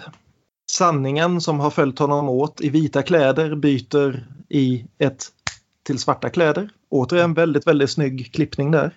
Också för då är vi tillbaka i nutiden och den nakna sanningen för Gabriel genom samhället för att visa honom sanningen av hur folk faktiskt tänker och beter sig. Mm. Mm. Och det här är ju ungefär lika subtilt som en Spike Lee-film alltså. Ja, det är precis vad jag tänkte säga. Det är, inte, det är inte mycket subtilitet här, men å andra sidan är det ganska kul när filmer går på knock ganska direkt. Liksom. Det... Ja, kul när de tar i. Mm. Och den är ju tillräckligt arg för att liksom komma undan med det. Mm. Som Spike Lee är ibland. Men sen i nutid här då så har ju eh, också prästen eh, dött, den moderna prästen. Ja, men det vet vi ju inte än. Vet vi inte det än? Nej, det vet vi inte förrän alldeles i slutet. Spoilers. Klippa bort Han går igenom samhället och ser allt hyckleri. Mm. Och eh, ser det i kärlek, ser det i politik och diverse olika scener. Så Men... då får han ju liksom valet. Ska han leva kvar här eller ska han följa sanningen in i döden? Politikscenen är i alla fall den roligaste i klippningen som jag hade. Just för att den ja. klipper från den här textskylten. Truth holds her mirror up to politics. Klipp till en gubbe som står på en scen med, med, med liksom bannern uh, My platform is honesty. mm. det, ja, nej, överhuvudtaget. Här blev det ju lite humor av det hela. Det är inte... Ja en komedi ja, rätt framt. Men, men det finns definitivt roliga bitar. Ja, men det är ju menat att vara roligt, eh, är jag övertygad om. Ja. ja. Både det och sen det här när de kom in på festen. Men vi har ju också den här, dels återigen filmskaparmässigt, det här fantastiska hon gör här, bara leka med skärp, liksom skärpedjupet, eller vad säger man, linsdjupet. Mm. Mm. mm. Där vi då leker fram och tillbaka mellan att den här nakna sanningen knappt syns, är nästan helt genomskinlig till att plötsligt är det ba nästan bara hon som syns medan de andra blir suddiga. Och så fram och tillbaka så där hela tiden. Men också det här liksom att den här verkliga nattvardsgästerna scenen där han då springer ihop med den här kvinnan som nästan lyckades följa honom upp på berget förut. Och hon är uppenbarligen kär i honom. Men den scenen heter då Grandet i ditt eget öga. Därför att han, ser, han tittar i spegeln och ser bara sina egna fel, ser bara sitt eget öga. Och klarar inte av att stanna hos henne utan skyndar vidare för att hitta fler syndare. Ja, spännande. Jag känner att du så plockat upp jag- lite mer detaljer än vad jag kanske gjorde där. Men jag kan ha missat en del av det här. Det kan vara jag som vill ha en, en liksom mer eh, långtgående tolkning än vad filmen kanske kräver. Nej, nej, nej. men, men, men, jag är gillar det. att Vi har de här ögonblicken där vi liksom får den här bilden att den här prästen han, han är säkert en god människa, han vill det bästa för alla. Men han är så upphängd på det här korståget för sanningen att han helt och hållet missar sina medmänniskor. För mig, för mig kanske det dränktes lite av det här som alla recensenter kallade för Hans Zimmers Massive Organ. Eh, men, Och, och vi, har, vi har också en scen där ett litet barn är döende för han har läst en bok om sex och blivit utskälld av farsan för det. Så jävla Det hade jag roligt! Jag förstod, jag förstod inte riktigt vad fan som hände i den, men den, den här scenen med barnet Ja. som läser en bok som bara heter Sex rätt upp och ner. Det är så Och, och, och jävla- det lämnar, Men, det men läm- får han en utskällning för att han inte har läst ut boken eller för att han läste den från första början? Det var inte helt tydligt måste jag säga. Nu fan sitter du och läser sexboken från början till slut. ja, fr- frågan, är ju om, Men vad läser du? Frågan är om han döms till döden för att han har läst om sex eller för att hans far inte har låtit honom få lära sig om livet. Ja. Det, det lämnas lite öppet den tolkningen. Jag föredrar den andra. Mm. Men så är vi då tillbaka i kyrkan. Och de hittar prästen död med söndagstidningen i knät. För det är ju just Ja. det. Nu när, vi, nu när vi vet det då att prästen har varit död ett tag. Så, Mm. så vad betyder egentligen de här senaste scenerna vi har sett? Det är, det är hans döende fantasier då snarare än... Nej, men något- det är Jacob's ladder scenario. Det är ett val han gör. Ska han välja världen eller ska han välja sanningen? Ja. Vad står det i Bibeln? Älska inte världen. Så han väljer döden. Det här är en till självmordsfilm. Vi har tre självmordsrullar ikväll. Sanningen har ingen plats i, i den världen så som den har blivit. Så då väljer han att hänga kvar med sanningen istället för att hänga i den här jävla osanna världen. Precis som Sokrates gjorde. Och så slutar det på den här ironin. Och Jesus. Ja. Så slutar det på den här ironin att artikeln som skrivs om den tyvärr döde prästen nämner att ja, hans sista predikan handlade om hyckleri och så hittades han med en söndagstidning i knät. Det var ju oturligt, eller hur? The congregation was much shocked. Ja, så han var också en hycklare, åtminstone vad världen anbelangar. Och så intalar vi oss att alla är lika goda kålsupare och vi behöver inte förbättras ändå. ja, det är jävligt bra. Ja. Och Jag det- tycker den här var rätt vass alltså. Jo, Ja. Det, här, det här blev bättre Ja. och bättre att, eftersom jag var lite, eftersom jag började med hela det här långa, vad det nu är, medeltidssegmentet så blev jag, det tog en stund innan jag liksom fick en känsla för filmen. Men det, Ja, men allt Jag, eftersom jag så- tror jag vill ha det där, där, det- där jag såg det när det liksom känns som att okej, nu håller den här filmen på att bli helt galen. ja, ja, Och det känns som en film som ska ha en inramning både i början och, och slutet.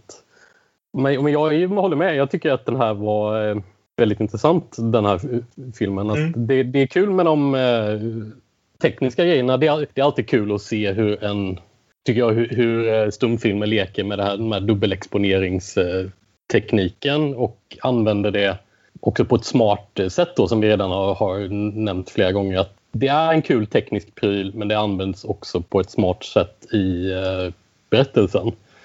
Gör hela den som, som skulle kunna vara bara en gimmick och lite var det också för folk gick och såg filmen för att få se den här nakna tjejen säkert. Men, men, men det är inte bara en gimmick. Det är kul tycker jag. Mm. Ja, men det blir ju extra bra att locka folk med en gimmick och sen använda denna gimmick för att anklaga dem för att vara dåliga människor. Ja, Det är ju Men så det ska göras. det är väl det som Michael Haneke har bytt en hel eh, karriär på. Va? Jävligt sant. Jävligt sant. Apropå suspens tidigare. Mm. Funny Men- games. Men vet ni vad det riktiga hyckleriet är? Nej. Det är ingen manlig nakenhet i den här filmen. med, Men det är väl också det man får när man ser en eh, protestantisk eh, kristen film istället för en katolsk eller svensk. Så, Ja. Olof Snippstund, Olof Snippstund. ja. Ja. Ska vi ta en kort paus innan vi hoppar på tredje filmen? Det gör vi.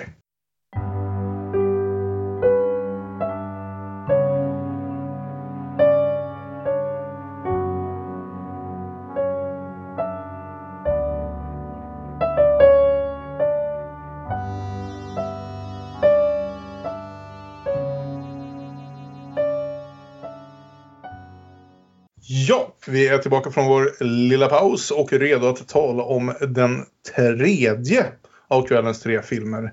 Nämligen Germaine Dulac och hennes Den leende fru Baudet från 1923. Det rimmar.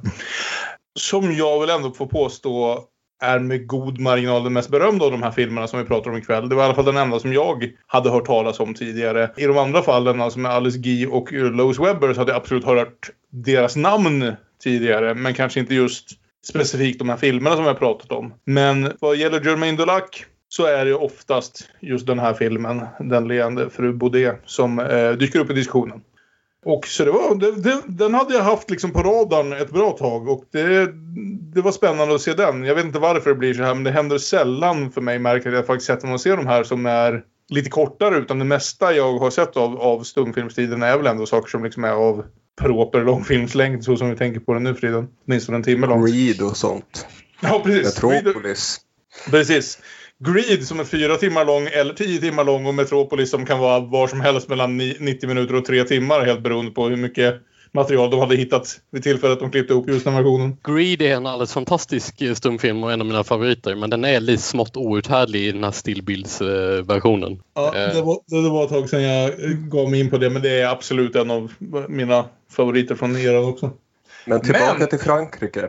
Ja, och Germaine Dulac. Eh, som sagt, jag känner mig redo att sammanfatta själva filmen här men vi kanske börjar pra- prata lite om henne först, eller? Jag måste nog säga att förutom att jag har hört talas om henne så, så kanske jag visste rätt mycket mindre om henne. Eh, Louis Weber hade jag sett lite av tidigare, inte just den vi har pratat om idag och även, även, även Alice Guy. Men, men den här är nog, Germaine Dulac är nog mest ett namn för mig förutom att hon har dykt upp i vissa dokumentärer och så.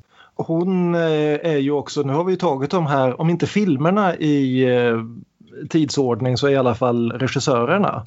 Därför att hon kommer ju in då i branschen i mitten av 10-talet när Alice Guy redan håller på att varva ner sin karriär och eh, Louis Webber är, är mitt uppe i den. Mm. Och det är egentligen mer eller mindre en slump för hon var ju återigen egentligen in, involverad i kvinnosaksfrågan. Hon var väl eh, sk- skribent och allmän debattör och upptäckte det här med filmen genom en eh, flickvän. Mm. För vi ska säga också att Germaine Dulac eh, levde alltså öppet tillsammans med en kvinna i 20 år. Mm. Så det här är liksom den queera delen av det här avsnittet. Ja, och e- efter, vilket blir väldigt viktigt för filmen, efter Ja. att ha varit gift och skilt sig från en man. Ja, precis. Som väl i och för sig vad jag förstår var ganska eh, helt okej med att hon hade förhållanden med kvinnor så länge de stod som gifta i papperna i alla fall. Men efter ett tag gjorde de inte det heller. Så hon hamnade i alla fall i filmbranschen via den här eh, skådespelande flickvännen och började regissera filmer runt 1915 någonting. En, en tidig film jag såg heter La Cigarette och det är intressant för det är också en sån här självmordsplojfilm. Mm. Precis som det här är. Men hon kommer ju senare framförallt att då komma in i hela det här eh, surrealist och impressionistgänget. Mm. Vissa hävdar då att hennes film eh, La Coquille eller Clergyman, vad blir det? Eh, snä, snäckan Snäcka, och snäckan och vad fan är en clergyman egentligen på, Ja, på svenska? kyrkoherden. Svart, typ. svart rock. Kyrk, vi kan säga Snäckan och svartrocken, jag gillar. Ja. Inte ett band. Så, som ju då of- ofta kom året innan Un chien andalus och väl ibland räknas som den allra första surrealistiska filmen överhuvudtaget. Och är absolut värd att se. Den är helt jävla galen. Det, fi- det finns knappt liksom ett, en textskylt i hela filmen. Det är liksom bara 60 minuter. Och om man såg mardrömsscenerna i eh, Vargtimmen och tänkte att jag vill ha en stumfilmsversion av det här som håller på i en timme. Då ska man absolut se Snäckan och Svartrocken. För den är smått fantastisk. Jag vill ha en stumfilmsversion av Skammen som håller på i en timme. Mm. Vargtimmen. Vargtimmen, men Ja. också Skammen. Också stämmer. Och, Jag menar Ja. Vargtimmen. men, men, men hon pratade i alla fall mycket om det här med pure cinema eller cinema pyren tror jag då, eller någonting i alla fall. Men just på Wikipedia står det pure cinema, idén om att för om vi då delar upp de här så har vi liksom, vi har Alice Guy som är pionjären, vi har Lois Webber som är, vad ska man säga, provokatören och så har vi Germaine Dulac som då är mer eller mindre bara går långt bortom dem allesammans i att hon vill, hon vill inte liksom efterlikna vare sig teater eller bildkonst eller någonting utan hon vill göra ett helt egen jävla konstform av det här. Mm. Det är ju någonting som många jobbade med under 20-talet som väl tyvärr gick lite förlorat när eh, ljudfilmen gjorde intåg. Mm. Och, och, det, och, jag, och jag tycker ju just att den här filmen som vi ska prata om nu den lyckas balansera det där väldigt väl. Mm, det finns intressanta segment som känns definitivt som att, eh, inte direkt surrealistiskt, men definitivt som att liksom bildspråket har utvecklats och liksom effekten om man så vill har utvecklats och hur man använder dem. Eh, så det, det, det här var riktigt spännande att se tycker jag. Det finns väl en anledning till att det är den allra mest kända av de tre filmerna vi pratar om eh, här, här ikväll. Liksom. Eh, Men jag ska försöka mig på ett litet synopsis innan vi går vidare. Herr och fru Baudet lever tillsammans, inte helt lyckligt. Han ser i alla fall betydligt äldre ut än henne och verkar lite allmänt taskig. En dag får de en present som är biljetter att gå och se Faust på scen. Men när han presenterar de här biljetterna för sin fru så ser hon allmänt uttråkad ut och tänker i alla fall Fan, gå och se Faust. Jag vill ju sitta här och ha sexdrömmar om en tennisspelare. Då, eh, gör, herr, då gör herr Baudet sitt vanliga roliga skämt, nämligen att han drar upp en pistol, sätter den mot huvudet och säger Om du inte går och ser Faust då skjuter jag med fan. Varpå hon säger, du har ju prövat det där skämtet några gånger förut, det är inte roligt längre så hon hänger inte med och ser Faust. Men när hon inte är och ser Faust och de andra är och ser Faust kommer hon på, hm, nästa gång när han gör sitt roliga skämt, tänk om pistolen faktiskt är laddad och han råkar skjuta skallen av sig. Vore inte det lite trevligt? Och därifrån så faller vi in i en handling som väl faller lite in i traditionellt melodrama men som är filmat på ett väldigt annorlunda sätt. Mm. Ja, det är ju en tämligen minimal handling i den här och jobbar ju så mycket med eh, stämning och Mm. förmedla en känsla och att bara vara helt jävla nedtryckt av verkligheten. En, en, en sak som intresserade mig med, med filmen var att jag upplevde att den upplevde att den jävlades en del med mig som tittare. Att till, till exempel så, jag vet inte om det var jag som tittade ouppmärksamt, men, men det kändes som att, som att den hade ganska mycket infällda småbilder på viktiga grejer och, och inzoomningar på detaljer och sådär. Så man tänkte det där kommer från payoff senare. Nej, det fick det, det, fick det inte alls. Eh, Filmspråket var under utveckling men eh, också att det liksom som sagt kanske började närma sig någon slags mer surrealism. Jo men det var till exempel en bukett i en vas som alla var och pillade på hela tiden. Mm. Men det fick, det fick väl ingen, aldrig någonsin någon payoff vad jag minns. Jo, ja, men det fick ju absolut en payoff. Fick det det? Tycker jag. Ja, Vadå då? Ja, ja nej, men det är ju det här, det är ju återkommande skämt. Men som sagt, den här filmen är ju verkligen liksom kvinnor på gränsen till nervsammanbrott. Ja. Eh, gjord 50 år tid, eh, 60 år tidigare. Och just det, det här återkommande grejen att de, de, de, har, de har en vas med konstgjorda blommor som står på bordet. Och mannen vill alltid att den här vasen ska stå precis mitt i. Så så fort han går förbi bordet så flyttar han vasen. Och hon tycker den ska stå lite grann vid sidan av. Så varje gång hon går förbi så flyttar hon det där. Och det här gör de mer och mer passiv-aggressivt genom hela filmen. Ja, riktigt snygga mak- mikroaggressioner på, Ja, utan precis. ord. Mm.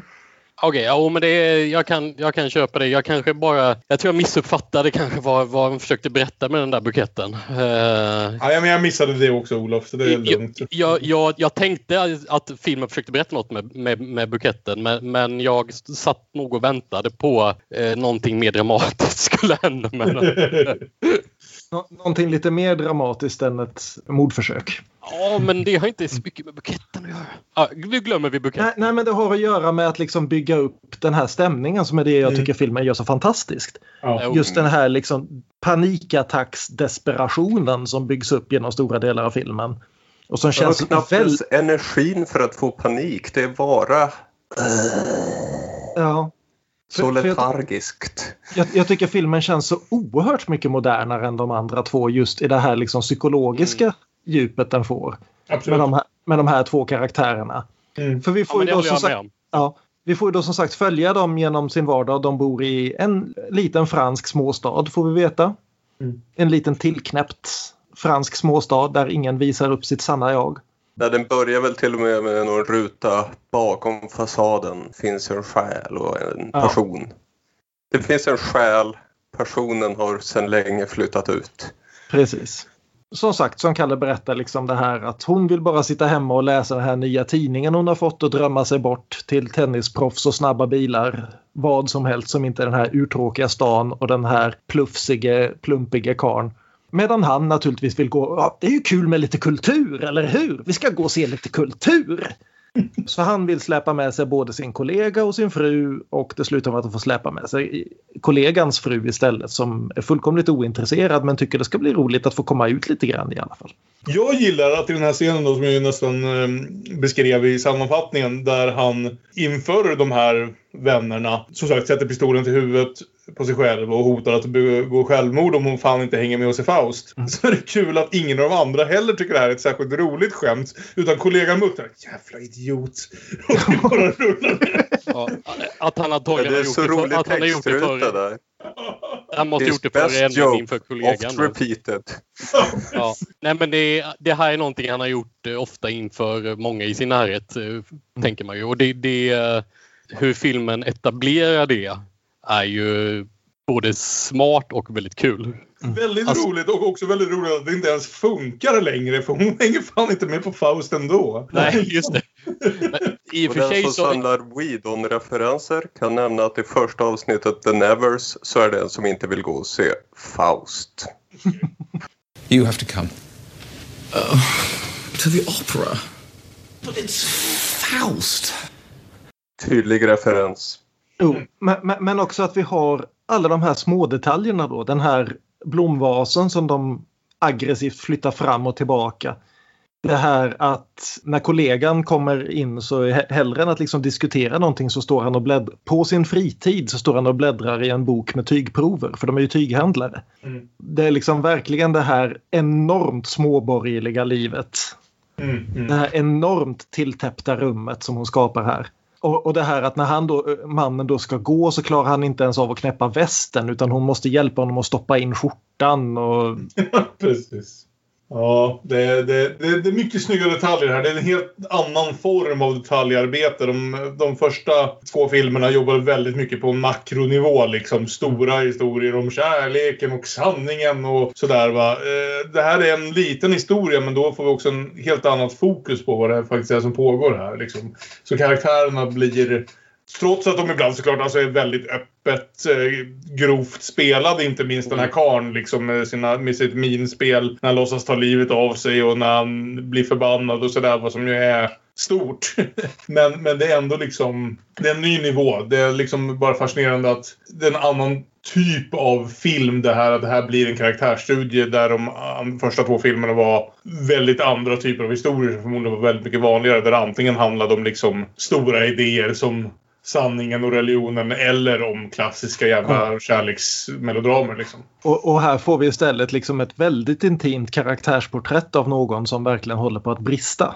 Ja. Och det framförallt då när de, då de har gått. Den enda som är kvar är hon och pigan och pigan ber omedelbart om ledigt för kvällen för hon ska gå, eh, gå på dejt. Och vi se, ser då via dubbelexponering hur eh, Madame Baudet då föreställer sig att hennes dejt är någon mystisk karl i slokmustasch och stor hatt.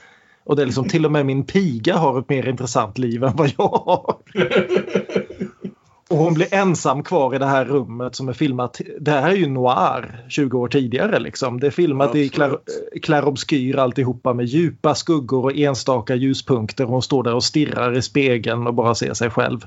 Mm. Det, ja, det är enormt jävla snyggt faktiskt. Men jag måste säga att jag eh, tänkte nästan skräckfilm ett tag och delvis tror jag det beror på det här vi har pratat om musikens eh, makt. För att åtminstone den kopian som jag såg hade en väldigt skräckfilmslik musik tyckte jag. Jag satt mycket och tänkte på Rosemary's Baby-musiken. Och, och det förleder hjärnan kanske till lite andra associationer. Till, till, eh, även om det inte är helt fel i och för sig att jämföra den här med Rosemary's Baby. Men, eh, eller, eller är det bara som när besläktat, alltså Polanskis Repulsion, som i stort sett är det här taget till sin extrem ja. historia. Ja. Oh ja.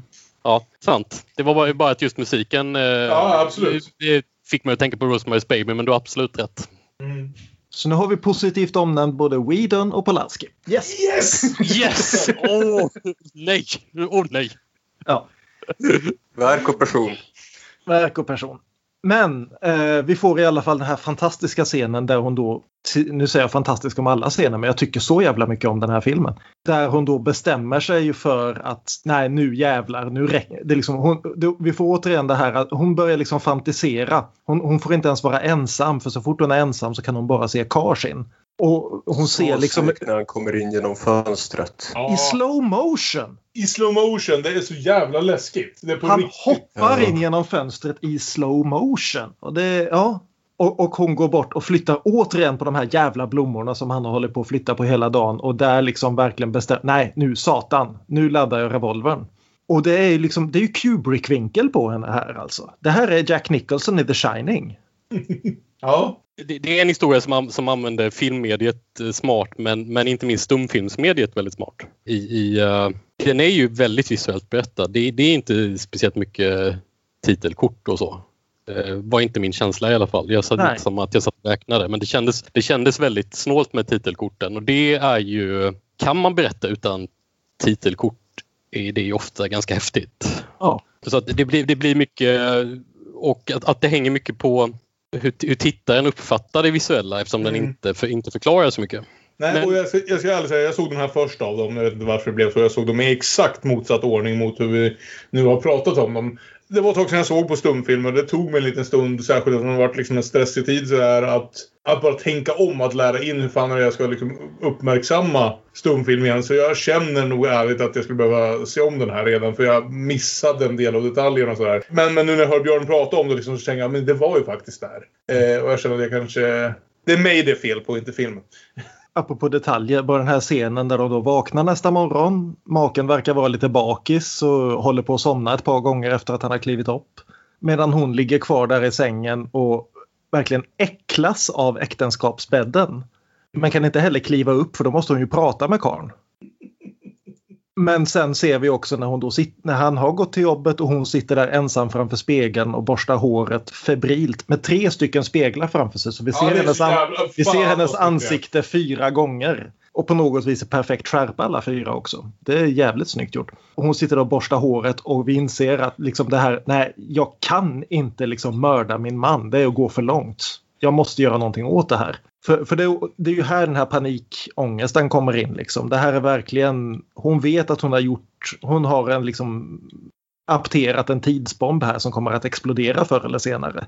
Och hon är inte alls, alls inte säker på att hon vill att den ska explodera. Nej, exakt. Hon börjar inse alla sätt som det här kan gå fel på. Liksom, eller om hon ens vill ha det tänkta slutet, det hon ville ha igår, så kan det även gå fel på väldigt många andra sätt. Eh, och liksom ången börjar eh, krypa in. Samtidigt som vi då får scenen där Karn är väldigt övertydligt sitt allra jävligaste jag och börjar snacka allmänt skit om henne och kvinnor i allmänhet och eh, vad det nu är. När han tar med sig sin, sin kollega då, som vi har träffat förut tillbaka till kontoret och letar efter någon, något kvitto eller vad det är. Börjar leka lite med pistolen för det är sånt man gör eh, när man är på kontoret. Och, och, och verkligen blir liksom överjävligt vidrig på ett sätt som man in, kanske ändå inte riktigt har varit. Ja, alltså, det här skämtet är ju aldrig roligt men, men här får vi verkligen lite mer liksom håll på sak kring vad han tycker och tänker.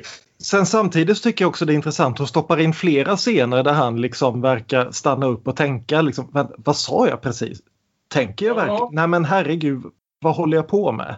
Du, du, har också lite tidigare när de är i sovrummet den här scenen där han liksom inser hur illa han har behandlat henne och vill gå fram och prata men hon gör tydligt att hon vill inte prata och han backar undan och går sin väg. Mm. Det, är liksom, det finns ändå en, ett djup i den karaktären också. att han må vara en jävla slusk och han må vara eh, ett kräk på många sätt men han är inte fullt, ett fullt så, han vill inte vara ett så stort kräk som han ibland är. Och också det här att många av de, vad ska vi säga, min, alltså de vidrigaste bilderna vi får av honom är antingen i hennes fantasier eller i alla fall ur hennes perspektiv. Som liksom är väldigt tydligt att nu ser vi honom så som hon ser honom. Och det, ja, ja men det, det är jävligt snyggt. Det är på en lite annan nivå av, av liksom subtilitet och kameraanvändande och så än de andra filmerna vi har pratat om. Att kameran kan vara en opålitlig berättare. Ja, men precis. Och ja, det för oss fram till det dramatiska slutet som kanske ändå inte blir riktigt så dramatiskt som jag trodde där ett tag. För jag tänkte lite grann att vi ändå befann oss lite, inte i en Jacobs Ladder situation, men i en Tjechovs pistol. Vi, vi, är nästan framme vid slutet. Vi får en scen till innan dess, nämligen där hon då inser att nu har maken gått ut, nu har jag min chans att, att liksom ta ur kulorna. Hon rusar ner, här är, här är det liksom Hitchcock. Vi ser liksom mm. den här tra trappan darrar och vibrerar och växer framför henne när hon springer ner. Men hon blir hela tiden avbruten. Pigan kommer in, en kund kommer in och så vidare. Och så till slut så kommer maken hem igen och hon lyckas inte byta ut kulorna. Men just det här med den här subjektiva kameran där. Det är så jävla snyggt. Just för att bygga upp det här att det här är en människa som har världens jävla ångest. Mm. Ja, men det, det, det, är bra grejer här alltså. Det, det, ska säga, alltså. det surrealistiska här är ju inte surrealistiskt på samma sätt som det skulle bli senare under 20-talet med, ja, med Dulac själv och med, med vad heter det? A page of madness. Ja, A page oh, of madness. Ja. Bra, bra, precis. Bra exempel.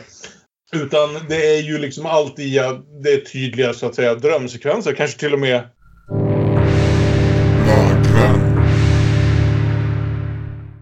Ja. Nära nog. Som sagt kul att man märker att sättet att göra film på har blivit så mycket djupare vid det här laget. Och eh, liksom... Eh, det här var säkert ingen publikfriare, föreställer jag mig. På samma sätt som kanske de två tidigare var, på grund av nakenhet och annat. Men det tilläts göras ändå. Mm. Och, eh, och, och det, det är förbannat spännande att se. Och som sagt, det är så fascinerande bara den här tanken på det att vi nu för tiden bara har tillgång till typ 10% av filmerna som faktiskt gjordes på den här tiden. Det är en otrolig massa saker som har gått förlorade och man uh, undrar vad det är vi inte får en chans att veta liksom i all den, kring all den här utvecklingen. Har någon av er sett mer franskt 10-20-tal?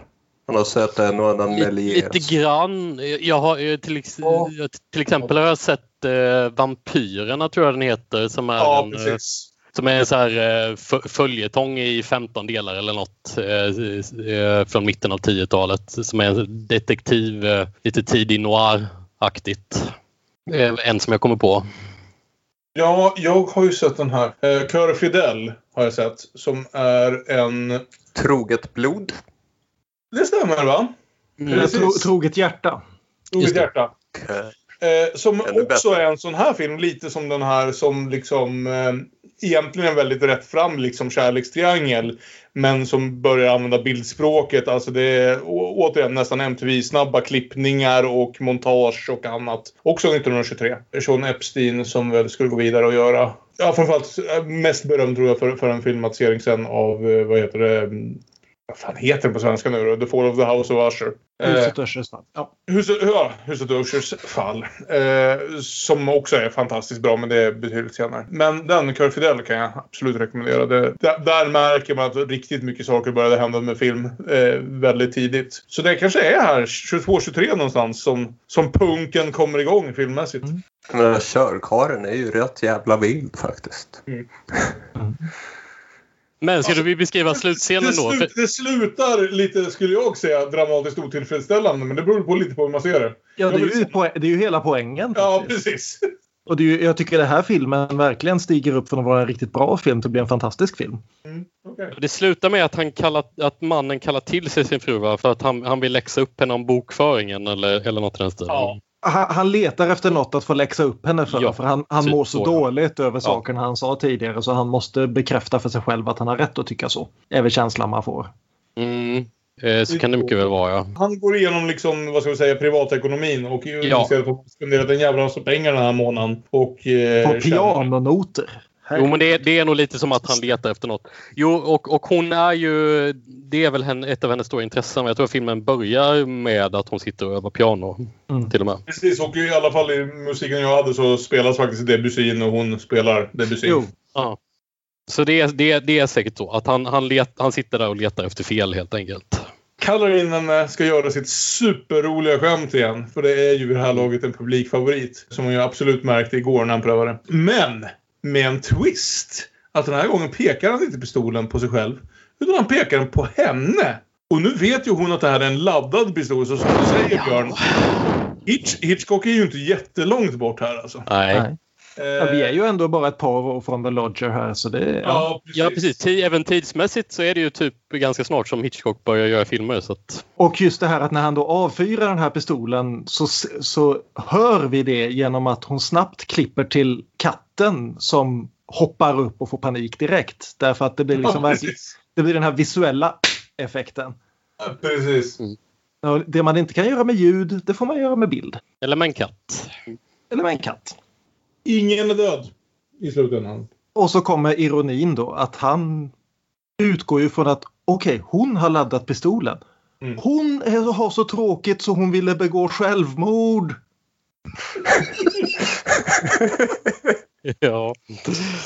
Det är så fint. Det är liksom tanken att hon ville att han skulle dö slår honom inte ens. Nej. Så han säger, hur skulle jag någonsin ha kunnat leva utan dig? Och kramar henne. Och hon ser lika äcklad ut som alltid tidigare och inser att... Jo, det, det, är, ju den, det är ju den största ironin i filmen att den heter Madame Bedours leende och genom hela filmen så ler hon inte en sekund. Hon bara sitter och ser ut som snälla kan inte det här livet få ta slut någon jävla gång. Alltså, ju, ju Men pratar... likväl blir rädd när du håller på att göra det. Vilket är... Ja.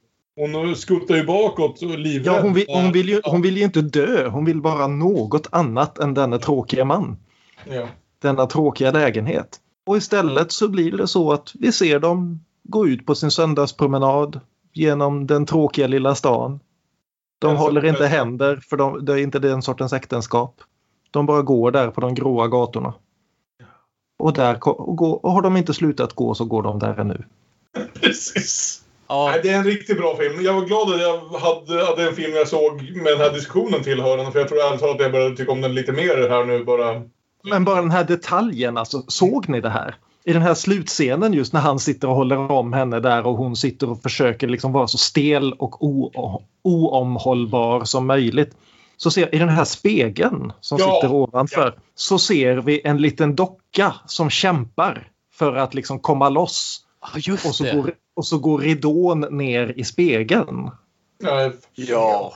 Det är en sån liten och så drabbande jävla detalj. Ja, helt Det är liksom verkligen si sista försöket att komma loss från det här. Och det liksom signalerar tydligt att hon hade ett försök. Hon klarade inte av att göra det och hon klarade inte av att säga honom vad, vad hon tyckte. Hon är för evigt fast i det här olyckliga jävla småborgerliga äktenskapet som hon inte ville ha. Men ju mer, ju mer vi pratar om, om filmen så inser jag att jag vad rolig jag tycker att den är på ett otroligt, otroligt mörkt sätt. Oh ja, oh ja den är Eh, men, men, men, men den är ju skitrolig faktiskt. Den är kul på ett bäcket vis. Det är Ja. som bara äh, sjunker ännu djupare i gyttjan. Vad ska man göra om inte skratta? det är bra jävla filmskapande. Alltså, och som sagt, väldigt intressant att få se den här utvecklingen just under bara egentligen 10 år. Då. 1914, enligt vad det stod i alla fall på min kopia av Hypocrites, till 1923. Jag känner att den här diskussionen var väldigt bra för mig. Jag tror jag fick ut väldigt mycket mer än vad jag kanske hade fått bara av att se filmerna faktiskt. Sen så ska man kanske inte dra allt för stora växlar på filmmediets utveckling utifrån tre filmer men Nej, fast jag tycker det faller in med som sagt även andra saker jag sett från ungefär de här perioderna. Någonstans att eh, som sagt med den här Cœur Fidel till exempel börjar saker verkligen hända i montageskapande och så. Det är bra exakt samtidigt som eh, eh, Madame Baudet. Och apropå montage så var Eisenstein väldigt glad i Alice Guy-filmen om eh, feminismens konsekvenser. det, det var en stor influens för honom, sa han. Så knöt vi ihop det. I sitt filmskapande eller i sitt privatliv. Jag tror inte han gjorde en skillnad där. Åh, Det är sant. kom till Demonpodden för er hetaste Sergej Eisenstein-humor. Nu, men Men, hörni, det låter väl som att eh, så här är det ju. Madame Baudet är mest berömd av den här filmen av en anledning. Det är också den jag föredrar måste jag säga. Även om jag måste säga att jag fick ut ganska mycket av Hypocrites. En film som jag tydligen såg helt annorlunda än, bokstavligt talat, än, än er andra efter att jag såg en annan klippning. Medan, vad heter det, The Ocean Wave var trevlig men lite vanlig. Någonstans. Mm. Det är väl mitt omdöme också. Och jag såg dem i den ordning vi pratade om dem Mm. och det var en utmärkt upptrappning.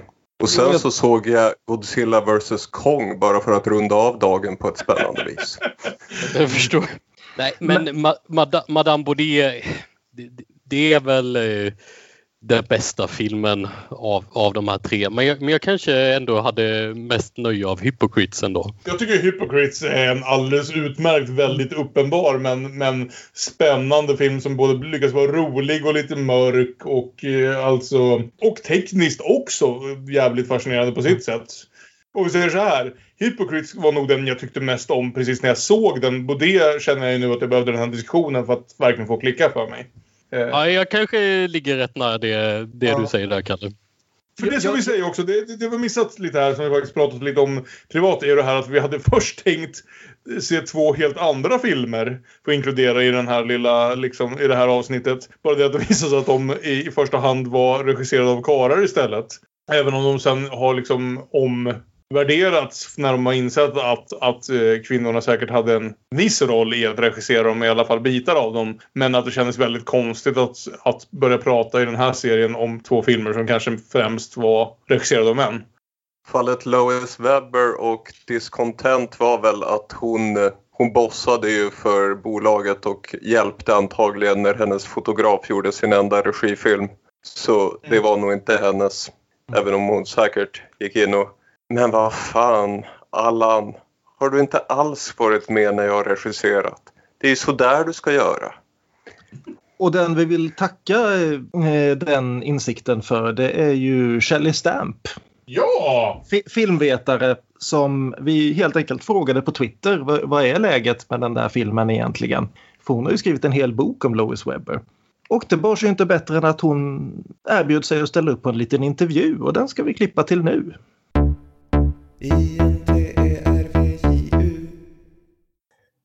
Okay, so I'm here with Professor Shelley Stamp of University of California, Santa Cruz. Thank you so much for joining us.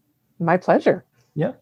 We'd like to introduce or ask you to introduce yourself the same way we ask all our guests uh, to introduce themselves. Who are you and how do you know Lois Weber?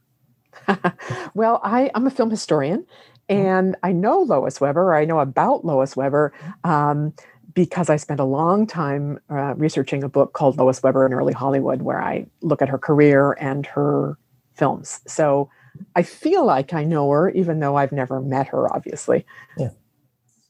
Uh, so, what was it that uh, attracted you about Lois Weber in particular when you started writing about this? I know you have another book coming out, or did it already come out about women in early Hollywood in general? But That one I'm still working on. Yeah. Um, I have an earlier book on uh, female audiences and early cinema, um, and and the Weber research actually stemmed out of that earlier book because the earlier book um, I looked at. Different kinds of films that were attracting female audiences in the silent days. So I looked at the serials like Perils of Pauline. I looked at um, kind of sensational white slavery films, and I looked at films on the women's suffrage campaign in the US to get women the vote. And I started, but did not include ultimately, uh, to look at films on the campaign to legalize contraception in the US. And Lois Weber made two of those films. And so even though that research didn't make it into my first book, I she was always in the back of my mind. Like who was this woman who wrote who made these two films and what else did she make? And I was I really I'm not the first one to work on her career, so I knew that she had made films on not just the fight to legalize contraception, but on um, the campaign to abolish capital punishment, on drug addiction, um, on poverty. And so I was really interested just in this woman that had worked in early Hollywood and the social issues. So really, it was the social issues I think that drew me in first. And so when I finished that first book, I kind of came back to her and really started to see well how many of the films survive and um, what can be written about her. So it was, I would say, really, it was first the social issues that that hooked me, and then the questions of, oh, what was it like for women in the early industry, and what was her, what was the arc of her career like? Right.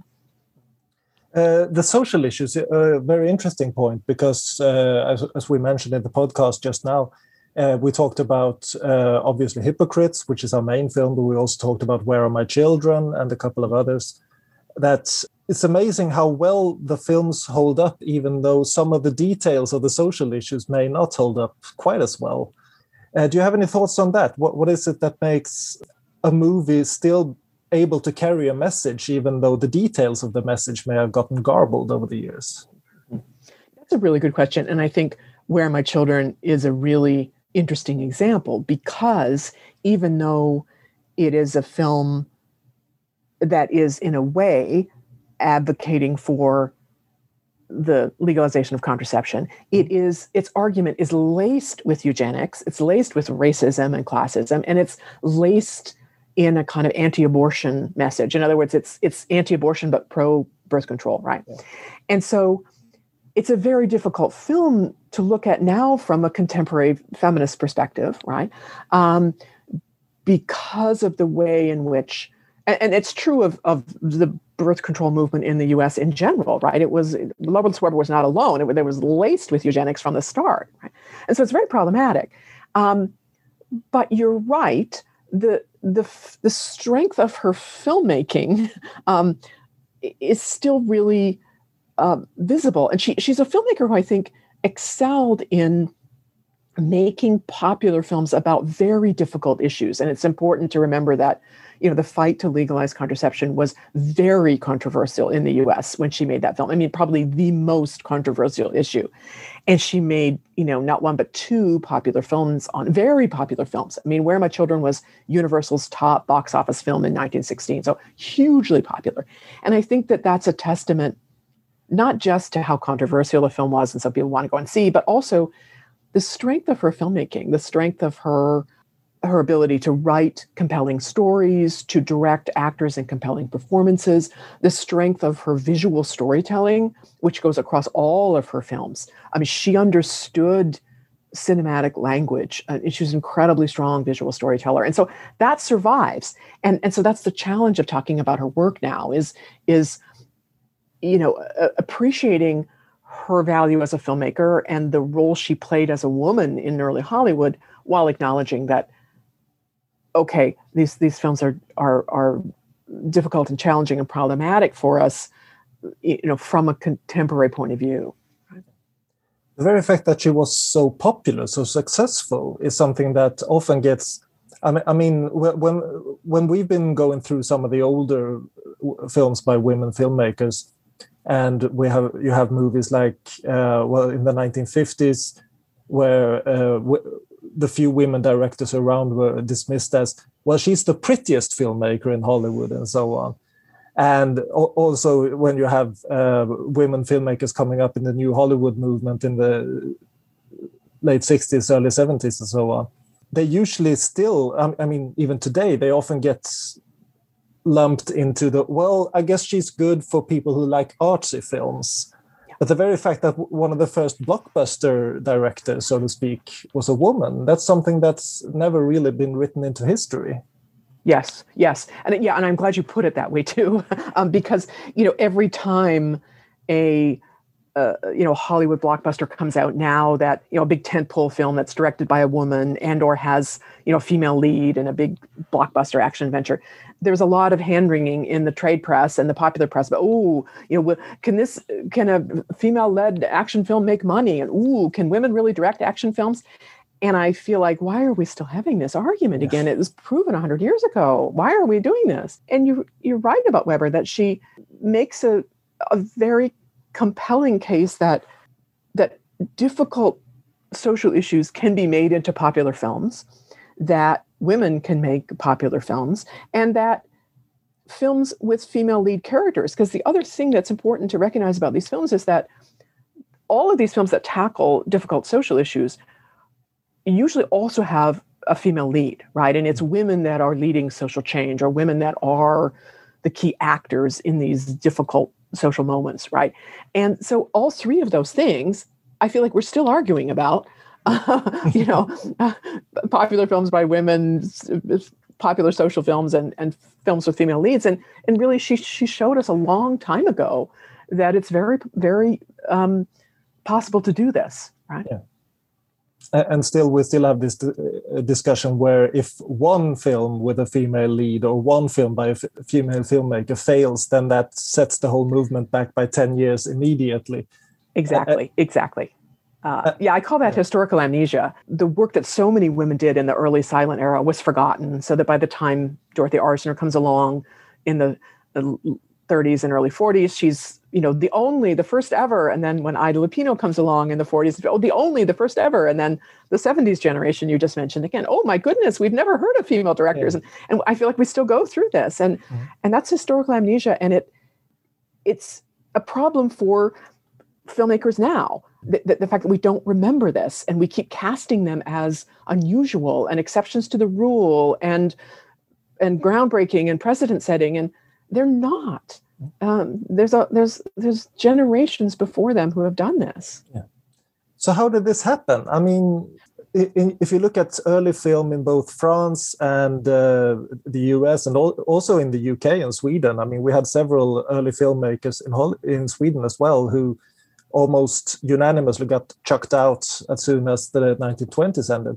What was it that made it comparatively easy for women to get into early film and conversely, what made it almost impossible for them to stay after talkies got around? It's a great question, and I, and I would say that there was an incredible moment of opportunity in the U.S. that I think was probably true in other countries as well. Right in the early years of the 20th century, in the early years of, of filmmaking, film in the US became incredibly popular, incredibly fast. It became the most popular commercial entertainment form very, very quickly. Mm-hmm. And um, movie theaters were proliferating all over the country, not just in big cities, but in small towns. And movie theaters showed multiple films a day. They showed, they changed their programs two or three times a week, right? So there was a tremendous demand for films. Mm. And that created opportunity for a lot of people. Um, uh, many women, and, and there's, this is also an era when there are many Black filmmakers and Black production companies that open, right? Same window of opportunity, right? And the other thing that that really facilitates these early years is that filmmaking is more artisanal and there's more fluidity of roles. It's easier to move between being a writer to being a director or being an actor to directing. There's a lot of fluidity. In fact, th- there aren't credits in the early films. There's not really an understanding of, of the role of the director. So it, it was much easier for women to move into what we now understand to be the position of the director. That is, um, directing other performers, deciding where the camera goes, you know, maybe supervising some of the editing. So th- that kind of fluidity really helped women as well. And in the US, um, as film becomes popular, it becomes really controversial. um, and the gatekeepers of, of culture are, are you know, worried about this tawdry new entertainment form. And so it's very useful for production companies and studios to say we have women working behind the scenes, particularly white middle class women, right? And so exhibitors were trying to recruit female audiences to bolster the res- respectability of cinema, and and it, so it was useful to have women behind the scenes, right? So that all contributes to opportunities for women in these early years. And I should say that you know somebody like Weber really takes an active role in mentoring other women, right? She's one of the first and but she really mentors um, screenwriters like Frances Marion and many of the actresses she works with in her early days go on to direct at Universal as well, right? So there's a lot of mentorship going on as well. That all of that creates opportunities for women. But that moment of opportunity is kind of short-lived. And in the early 20s in the US, power is consolidating in a, a few production companies whose names we still know, right? And in order to consolidate the, that power, those studios buy up theater chains, right? They, they, control, they try to control the exhibition market. They push out independent production companies, many of which are owned by women and Black filmmakers. And Karen Ward Mahar, another film historian, has a great argument. And her argument is that in order to to consolidate power and buy up these theater chains, they had to borrow money from Wall Street banks, right? And in doing so, they bought into a kind of corporate American culture, which was very masculine at the time. And so that that contributed to this sort of pushing out of, of women at, at all roles of creative control and authority in the studios. So it happens pretty fast. So that by 1921, it's it's difficult for independent production companies to operate. Many independent companies owned by women like Lois Weber, um, Alice Guy Blaché, Nell Shepman all collapse. And um, women are pushed out of, of studio roles and, for, and forgotten. That's the other piece of it, right? The, the um, journalists and early historians of Hollywood forget about that generation of women. And the earliest histories of Hollywood, to the extent that they talk about women, they really only talk about stars. Yeah. Um, and so it's it's pretty swift and it's pretty fast and I think we're still 100 years later, we're still digging ourselves out of that hole. Do, you see a parallel to what's been going on in uh, the movie business over the last 10 or 15 years with everything becoming Disney and the entire like midsection of films getting taken out the way you can make a movie for a hundred thousand dollars or you can make a movie for a hundred million dollars but you can't make one for 10 million dollars yeah yeah, I think it's really interesting. I mean, everybody can make a phone a, a film on their phone, right? Um, but um, the way the distribution mechanisms um, are are just increasingly controlled by an even fewer number of companies probably than there was in 1921 100 years ago right very few very powerful powerful multinational corporations that that control everything you know right. streaming theatrical distribution um, and so, abs- and I like your idea that the kind of middle market is is emptying out. And yes, there there have been opportunities for women and, and filmmakers of color, you know, on streaming services and on television in particular in the in the U.S. Um, but boy, power is really getting consolidated in in a very few hands, and that's always scary. what's it like to research this era? Because i feel like uh, like you mentioned a lot of it has been either deliberately or just forgotten because nobody even thought that it might be valuable to write this down. Yeah. Especially yeah. in the very early uh, days of film which is pretty much the punk scene where everyone does everything everything and nobody thinks this will last more than six months. Right. Right. Yeah that's a great analogy. Um, yeah it, it it was definitely challenging to to write about Weber because she there was she there's no papers of hers. Um, she wrote apparently a memoir in the late 20s to try and chronicle her life, but the manuscript was never published and lost. Mm. Um, so, in order to research her career, I really had to to to really only look at the surface level, if you will. Like I, I could look at the interviews she gave in trade papers. I could look at the profiles of her in fan magazines or trade magazines, but that's all one step removed. Really, there I, I had no letters or diaries or or, or anything like that. Mm-hmm. Um, so it's it's difficult, and it's I mean that whole generation of women tried to write themselves into history. That's the frustrating thing. So Weber wrote the memoir, couldn't get it published. Um, other women like Jean Gontier was able to get a sort of serialized account of her career published in Woman's Home Companion, a woman's magazine of the era. Um, Nell Shipman was able to get her memoir of her early days uh, serialized. I think it's in Atlantic. Alice Guy Blaché wrote her own memoirs after challenging uh, Georges Sadoul, the, the, French historian, why am I not in your history of French cinema? um, so they tried, they tried. Uh, they could see in real time in the late 20s yeah. that that they were not they, that they were being written out of history and yet they were not successful we're, again we're still digging ourselves out of that hole and and me and many others are trying to write that history again and, and make sure that people don't forget yeah. about it because again it's it's important not just to mark that moment in history but to let aspiring filmmakers now know that that there's they're working in a legacy that's an important legacy they're not they don't have to reinvent the wheel or make this up as they go along uh, there's a there's a there's a long history here yeah if you were to like come across someone who says, "Well, I, I don't watch old movies. I, I just watch like I, I like movies with some action in them. I don't like those old movies are just boring, black and white and silent." Do you have like some prepared sales pitch? well, for what you love about early early film and especially women filmmakers. Well, I will say I I live this in real time because I teach film students at the university, right? And they come into my class on silent cinema. I know because they tell me afterwards. They come into that class kind of dreading it, right? They think, mm. "Oh my god, how am I going to survive a whole class of silent black and white? This is going to be so boring." Hmm. And I can tell you that they are blown away, but they cannot believe. Um, and, and in particular, Dziga Vertov's Man with a Movie Camera. Oh, yeah. Um, oh. Carl Dreyer's Passion yeah. of Joan of Arc. Mm. Um, those films hold up. I mean, I think if I were just, those aren't films by women, but I think if I were to say, you know, to, to anybody who's afraid of silent film, um, watch Man with a Movie Camera, watch Passion of Joan of Arc with the good soundtracks, right?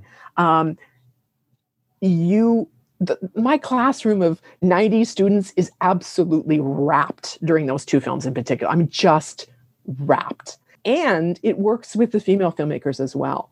I showed uh, Alan Azimova's uh, Salome in a class recently, which is a difficult film. It's a kind of experimental film, but they one one young woman came up to me at the end. She said, "That's the best film I've ever seen." Um, they're so surprised at what early filmmakers can do. Um, and I always teach where are my children, and and there we always have a fantastic discussion about the politics in that, the complicated politics around abortion and birth control in that film. Uh, and again, they can't quite believe that uh, you know a film made in 1916 on a that, that a woman who's the top director at Universal in 1916. A, that's hard for them to believe. Yeah that that, uh, that a film on abortion and birth control is greenlighted at Universal in 1916, and that it's that Universal's top film. They're just blown away by that. And and as problematic as the politics are, we always have a great discussion. They're always fascinated by what was done so long ago, and I think it really gives them. It's inspiring to them, and and I think you know, silent films, and I don't know how filmmaking is taught other places, but filmmaking that's taught at my university, the first films they make are silent, right? Okay. They don't use yeah. sync sound. They're, they're, they're, they're taught initially to make a visual piece several times, mm-hmm. several times over. They're not allowed to use sound first. And so I think these early films are a real education in what you can do without sound and how powerful the the visual storytelling can be. So that, that's a long-winded answer to say that's what I would say to somebody. I mean, don't be afraid of this stuff. It's it's really really interesting and it, and it, it holds up. Yeah. And, and we're lucky to live in an age when we have beautiful Blu-rays with restored prints and and fabulous soundtracks and it's very different from the old days when we were watching them on scratchy 16 millimeter horrible prints with you know totally silent which they yeah. were never intended to be seen that way mm-hmm. so we're we're lucky to yeah. i mean there's been so many beautiful beautiful beautiful restorations come out yeah. uh, in uh, in the last 10 years yeah including the box set that you had a hand in with uh, the early women filmmakers we just discussed this in the podcast as well the fact especially after 18 months of being locked inside our houses the way these early silents are so communal they're, they're made to be enjoyed with an audience and they're really made to be enjoyed with an audience. It's not a question of sitting still and watching something. There's like an oh wow moment every every 30 seconds. Yeah. No you, you you're right. And and early audiences were um were not always silent themselves. You know, there, there was a kind of sociality to early film going, especially in the years before feature films, when there was a, just a series of shorts shown. There was a lot of socializing in the theater and, and um, talking and moving in and out and um, so absolutely i think uh, I, I really miss that social experience of of movie going. I think it's it's really really important. And it's you know that was the other thing i would say to people who are maybe afraid of silent film. Um, one of the the great joys i've had is going to the uh, san francisco silent film festival where which is in the 3000 seat Castro Theater in San Francisco and to, to be in a with 3000 people watching a silent film and everybody's laughing if it's a comedy or gasping if it's, it's amazing and so if people have an opportunity to see silent film you know not at home on their tv monitor but in a theater theatrical setting with live music oh, oh my yes. gosh yeah. you know run don't walk yeah um, we have here in Stockholm, we're lucky to have uh, the Cinematheque, which holds uh, prints of a lot of very early silent movies that I've gone to see several. They had a couple of years ago where they had invited contemporary pop and rock groups to create oh. their live music along with the music. So I saw a man with a movie camera with a full rock and roll band. Oh, wow. Amazing. Yeah. yeah. yeah. So let, us say you were invited to Universal Studios to just do a walk around behind this, and you open this old broom cupboard, and there sits this movie that's been lost for a hundred years. Which movie would you want that to be?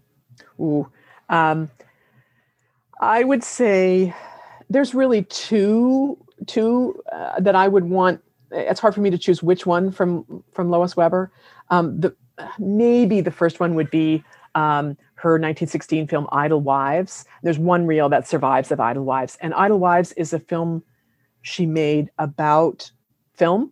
So it's a very reflexive film. It's about um, a series of characters who go to the movies. You see them, you know, go into, into a movie theater and start watching a movie directed by somebody called Lois Weber, right? Um, and their lives are transformed by watching this film, right? So I would love for more reels of that. That that I think is probably my number one. If we could find more reels of that, the the surviving reel was found in New Zealand, um, so I feel like there are reels somewhere in the world, right? Um, and my second choice would be her last film, which was their only sound film, uh, called White Heat, which was um, the first film shot on location on the island of Kauai in Hawaii. Oh, okay. And she she took a boatload of generators over to, to Kauai, shot this film, amazing. And it's a interracial love story between uh, a native Hawaiian woman and uh, a white man from the mainland. Uh, I, I would love for that to show up to. And it, it was shown on television in the 1960s. So again, I feel like there's a 16 millimeter print somebody has somewhere in some lock TV station locker or something. I don't know. Um, I'm I'm I'm hopeful. I mean, things keep being found, and it's definitely possible. I, you know, I talked about how Weber was a kind of mentor to other women at the time. I mean, I think the other important thing to mention is that women like Weber and Alice Guy Blaché, her contemporary, were very vocal about the importance of female filmmakers. Right? They it, it, that was not lost on them. Uh, and again, this is a debate we're still having. You know, yeah. why is it important to have um, women make films? And and they were very, very vocal about the importance. You know, to, to the extent that later on in her career. Um, in the late 20s, uh, a studio executive had talked about how women can't really direct films. And um, Weber wrote a, a two part news syndicated newspaper column about why there needs to be more female filmmakers. Um, and and she's and this is at a point in the late 20s when really there's very few still working right and she's very strong advocate for women and, and she said earlier in her career i may miss things that some of the men get but I see things they don't. Yeah. And that is such a simple, forceful, powerful statement about why we need not just women filmmakers, but a diverse array of filmmakers. I see things they don't. Yeah. And again, it needs to keep being said, right? That that we all benefit from a diversity of points of view because everybody sees things differently. Yeah. Um, so, Professor Shelley Stamp, thank you so much for all this. This has been a really good talk, and I really loved hearing your input here. My pleasure. Um, I'm happy to to talk with you about this. Mm. Uh, it is it is one of my passions, as you can tell. Yeah. Tack till Shelley Stamp för hennes intervju. Bra intervjuat, Björn. Tack. Och hon eh, var också en av deltagarna i att få ihop den här BFI, BFI, boxen Early Women Filmmakers som jag har tittat lite på. Och det är en fin sak. Härligt. Ja, men då så hörni. Nu kan det ju inte heta Gissa den tredje ikväll utan det får bli... En, två, tre, fyra. Fjärde. Vem känner för att börja och rekommendera ytterligare en film utöver alla dessa tre stumfilmer som vi sett ikväll som ni tycker passar tematiskt eller på något annat sätt väl ihop med de här? Jag kan börja för en gångs skull. Jag brukar alltid sluta. Gör det. Eh, för Björn lite, vad, ska, vad heter det, Stole My Thunder där. För jag hade nog inte riktigt bestämt vilken film jag ville prata om. Men när Björn eh, nämnde Kvinnor på gränsen till nervsammanbrott så får jag väl säga att jag hade tänkt välja en Almodovar i alla fall. För Ja, vi, har ja. pratat, vi, har, vi har pratat väldigt mycket bra kvinnoporträtt av kvinnliga filmskapare här. Men om man ändå ska röra sig bort till de manliga filmskaparna som ju upptar en stor del av filmhistorien. Så är få, få manliga filmskapare bättre på att porträttera kvinnor än vad Almodovar är. Och få gånger är det roligare att titta på detta än just i Kvinnor på gränsen till nervsammanbrott. Ibland har vi pratat lite om att tanken med det här segmentet ska vara att liksom tipsa om lite okändare filmer och det är kanske inte är fallet här. Men jag skulle vilja säga så här att om man sitter och lyssnar på den här podden och är ett filmfan som på något sätt inte har kommit in på Almodovar än så är det nog den bästa inkörsporten skulle jag ändå säga. Det är en så förbannat rolig film som samtidigt liksom kopplar hans dialoghumor till hans mer slapstickiga sida och samtidigt visar upp riktigt liksom fina kvinnoporträtt och vänskaper kvinnor emellan, vilket är något av det han är allra starkast på och vilket som faktiskt är mer ovanligt än man kanske tror i filmer rent generellt. Så det är en film jag verkligen älskar. Han har gjort otroligt mycket bra film. Han har gjort väldigt få dåliga filmer faktiskt, får jag säga. Han har en väldigt hög liksom lägsta standard. Men Kvinnor på gränsen till nervsammanbrott är nog fortfarande kommer för alltid att finnas med på min topp fem Almodovar.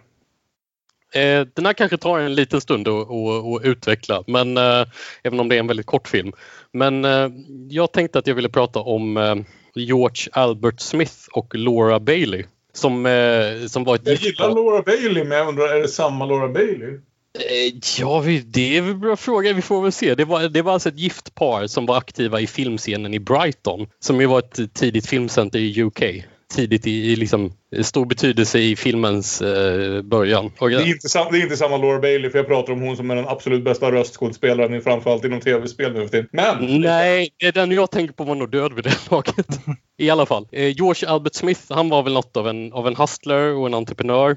Eller eh, alltså en entreprenör. Och eh, han höll på med lite allt möjligt. Tankeläsning, hypnotisering och eh, 1896 så köpte han sin första filmkamera och började producera filmer kommersiellt eh, typ året efter, 1897. Och han är, intressant eh, för han, han experimenterade ganska mycket med, med det som ju fortfarande var jättenytt då och eh, med lite nya sätt att berätta, använda närbilder, klippa mellan olika perspektiv göra filmer med flera scener, vilket inte var så självklart vid den tiden. Eh, och hitta nya lösningar för övergångar mellan scenerna och så. Med mycket nya tekniska grejer. Och utforskade också en del med det här med dubbelexponering och, och så redan då, som vi har pratat en del om idag. Men, eh, men om man alltså går tillbaka till Laura Baileys som då gifte sig med George Albert 1888 så hade hon en gedigen bakgrund i teater, varieté, burlesk, en massa sådana saker och eh, spelade ofta den kvinnliga huvudrollen i sin makes filmer. Om det nu var hennes makes filmer. Eh, för, för jag har väl också läst en del som säger att det var hennes teatererfarenhet som hade en ganska stor påverkan på innehållet i deras, åtminstone del, mer spelfilmsinriktade alster och att hon kanske gjorde ganska mycket i produktionerna från idéer och manus till fotografi och kanske även eventuellt regisserade en del filmer men det är mannen som har fått regi-credit för, för alla filmer i princip tror jag. Så att historien har väl inte varit så snäll mot eh, Laura Bailey. Förutom att hon var kvinna så, så hjälpte det säkert inte att när, när engelska filmcommunityt typ, typ började återupptäcka de här filmerna i slutet på 40-talet så, så, eller möjligen början av 50-talet så levde ju fortfarande George Albert men Laura var redan död vid det laget. Mm. Tyvärr. Och eh, jag tänkte specifikt nämna Mary Janes Mishap från 1903 som är en av eh, bolaget, som en av det här parets eh, senare filmer. De, de var mest aktiva mellan 1897 och 1903 typ. Och eh, handlingen är typ en, en slött och eh, hembiträde har svårt att tända i spisen på morgonen, ler och blinkar mot tittaren och tar fram ett krus med paraffin. Då blir det, så blir det stor eld i brasan men det blir så mycket fjutt att hon bokstavligt talat går upp i rök i en stor fräsig rökpuffseffekt.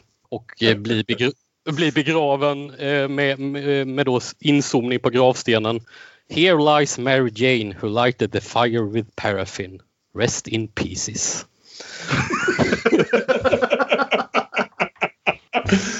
Och, och, och så börjar hon spöka Mary Jane eh, för hon har unfinished business i den här världen. Och då får vi den här dubbelexponeringen då när hon går runt och spökar eh, när folk har kommit för att sörja henne. Och det visar sig att hennes unfinished business är att hon letar efter sitt parafinkrus som hon absolut vill ha med sig in i evigheten. Och så när hon har fått tag på det så lägger hon sig till ro och, och det, så slutar filmen. Den är cirka fyra minuter. Men, men väldigt fin tycker jag. Det känns Det skönt så- att veta att jag hinner se en film till innan jag går och lägger mig idag. Ja, precis. Och det är så sällan man blir tipsad om filmer från 1903 känner jag. Den är Väldigt bra. fint. Mm. Ja. Ska jag- Var det avsiktligt hon tände eld på sig undrar jag? Du får se filmen och... Dra dina egna slutsatser Ron. Mm. För det var ju lite självmordstema här idag. Ja, det Och- passar ju faktiskt in även på det sättet eventuellt. Så jag tar min favorit självmordsfilm. Det var min favoritfilm när jag var 15 och jag har inte sett den på 20 år. Eftersom jag är lite rädd att tänk om den inte är lika bra längre. Det är David Lynch Eraserhead, hans första film från 76. Jag var helt säker på att den handlade om att Henry Spencer tar livet av sig då. Vem vet om den tolkningen håller? För den är ju inte direkt jättetydlig med vad som händer. Men så var det. Inte tolkningen jag har gjort, så, så, så mycket kan man ju säga. Men, men eh, vem är jag att säga emot? Jag var 15. Man var ju inte glad när man var 15. Så jag kanske får se om den och se hur det går. Lite surrealism där också. Ja, Jo. person, personligen tycker jag den håller. Jag såg faktiskt om den för inte jättemånga år sedan. Eh, hade inte heller sett den jättemånga gånger sedan jag var 15. När jag var 15 tycker jag var det typ den läskigaste film jag någonsin hade sett. Och då hade jag Jag ändå sett grät och skräckfilm. grät. Så fin var den. Ja, men då så. Björn. Ja. Ja, och då tänkte jag för andra avsnittet i rad tänkte jag inte ta en film faktiskt. Jag ska frångå den här ovanan sen, men jag, jag tänkte jag vill tipsa om en bok för omväxlings skull. Och den här boken är då Catherine Valentes Radiance som jag läste för ett par år sedan och som är en av de bästa stumfilmsromaner jag har läst. Det, det finns en liten genre som är stumfilmsromaner. Eh, inte många, men det finns några stycken. Eh, Paul Auster skrev en till exempel. Men då eh, Radiance utspelar sig i en värld där A. Filmen aldrig gick vidare till ljudfilm utan den har förblivit stumfilm och förblivit en ganska, vad ska man säga, esoterisk, mysterisk konstform som samtidigt naturligtvis är väldigt populär. Men det finns en nästan religiös övertygelse om det här att ljud i film är bara, det behövs inte. Vad ska man med det till? Det är onödigt. Men eftersom detta också är en värld som fungerar efter stumfilmslogik så har ju människan koloniserat hela solsystemet på samma, ungefär samma sätt som man gör i Georges Méliès En resa till månen. Det är ju enkelt att hoppa mellan planeter och det är ingen fara att andas på månen eller på Venus. Eller man, kan, man kan till och med liksom inrätta en diligenslinje mellan Pluto och Charon. Det går jättebra. Så hela boken opererar liksom runt den här stumfilmslogiken samtidigt som och utgår då från att vår unga huvudperson som är dotter till den stora filmmogulen som pumpar ut eh, fantasyfilmer. Hon vill göra något mer realistiskt. Hon vill berätta sanningen. Men kan man göra det verkligen i ett medium som per definition är fantastiskt?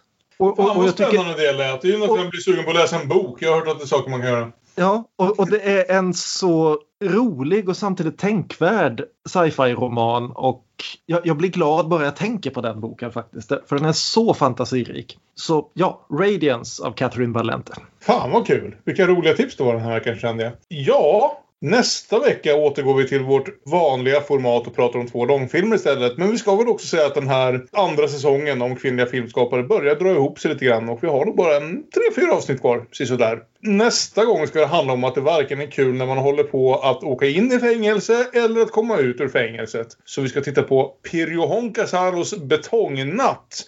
En kanske inte världsberömd film men som såg jävligt intressant ut för alla oss som tittade på Mark Cousins eh, dokumentärserie Women Make Film. Och vi tänkte kombinera den med Lynn Sheltons Outside In som borde finnas på ett Netflix-konto nära er. Lynn Shelton som ju gick bort alldeles för tidigt eh, under förra året. Och prata lite om hennes stil av film och hur, hur den ser ut. För hon är en stor del av en väldigt specifik trend inom amerikansk film. Ja, och vad blir det för musik nu då? Det blir ju äntligen, det, det här är ju kanske utan att eh, döma för hårt åt vare sig det ena eller andra hållet. Vi har gjort väldigt mycket intressanta covers i det här programmet.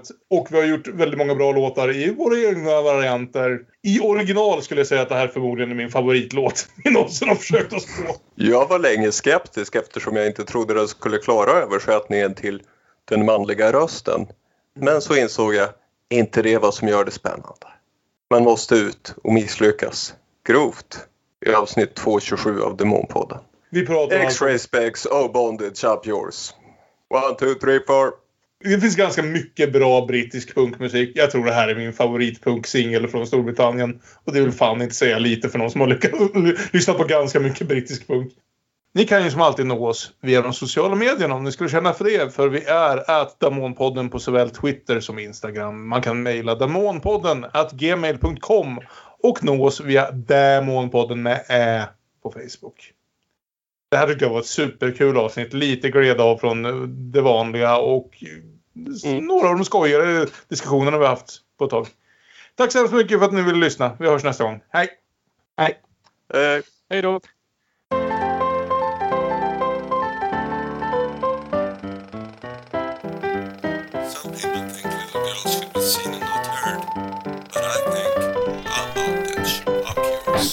One, two, three, four.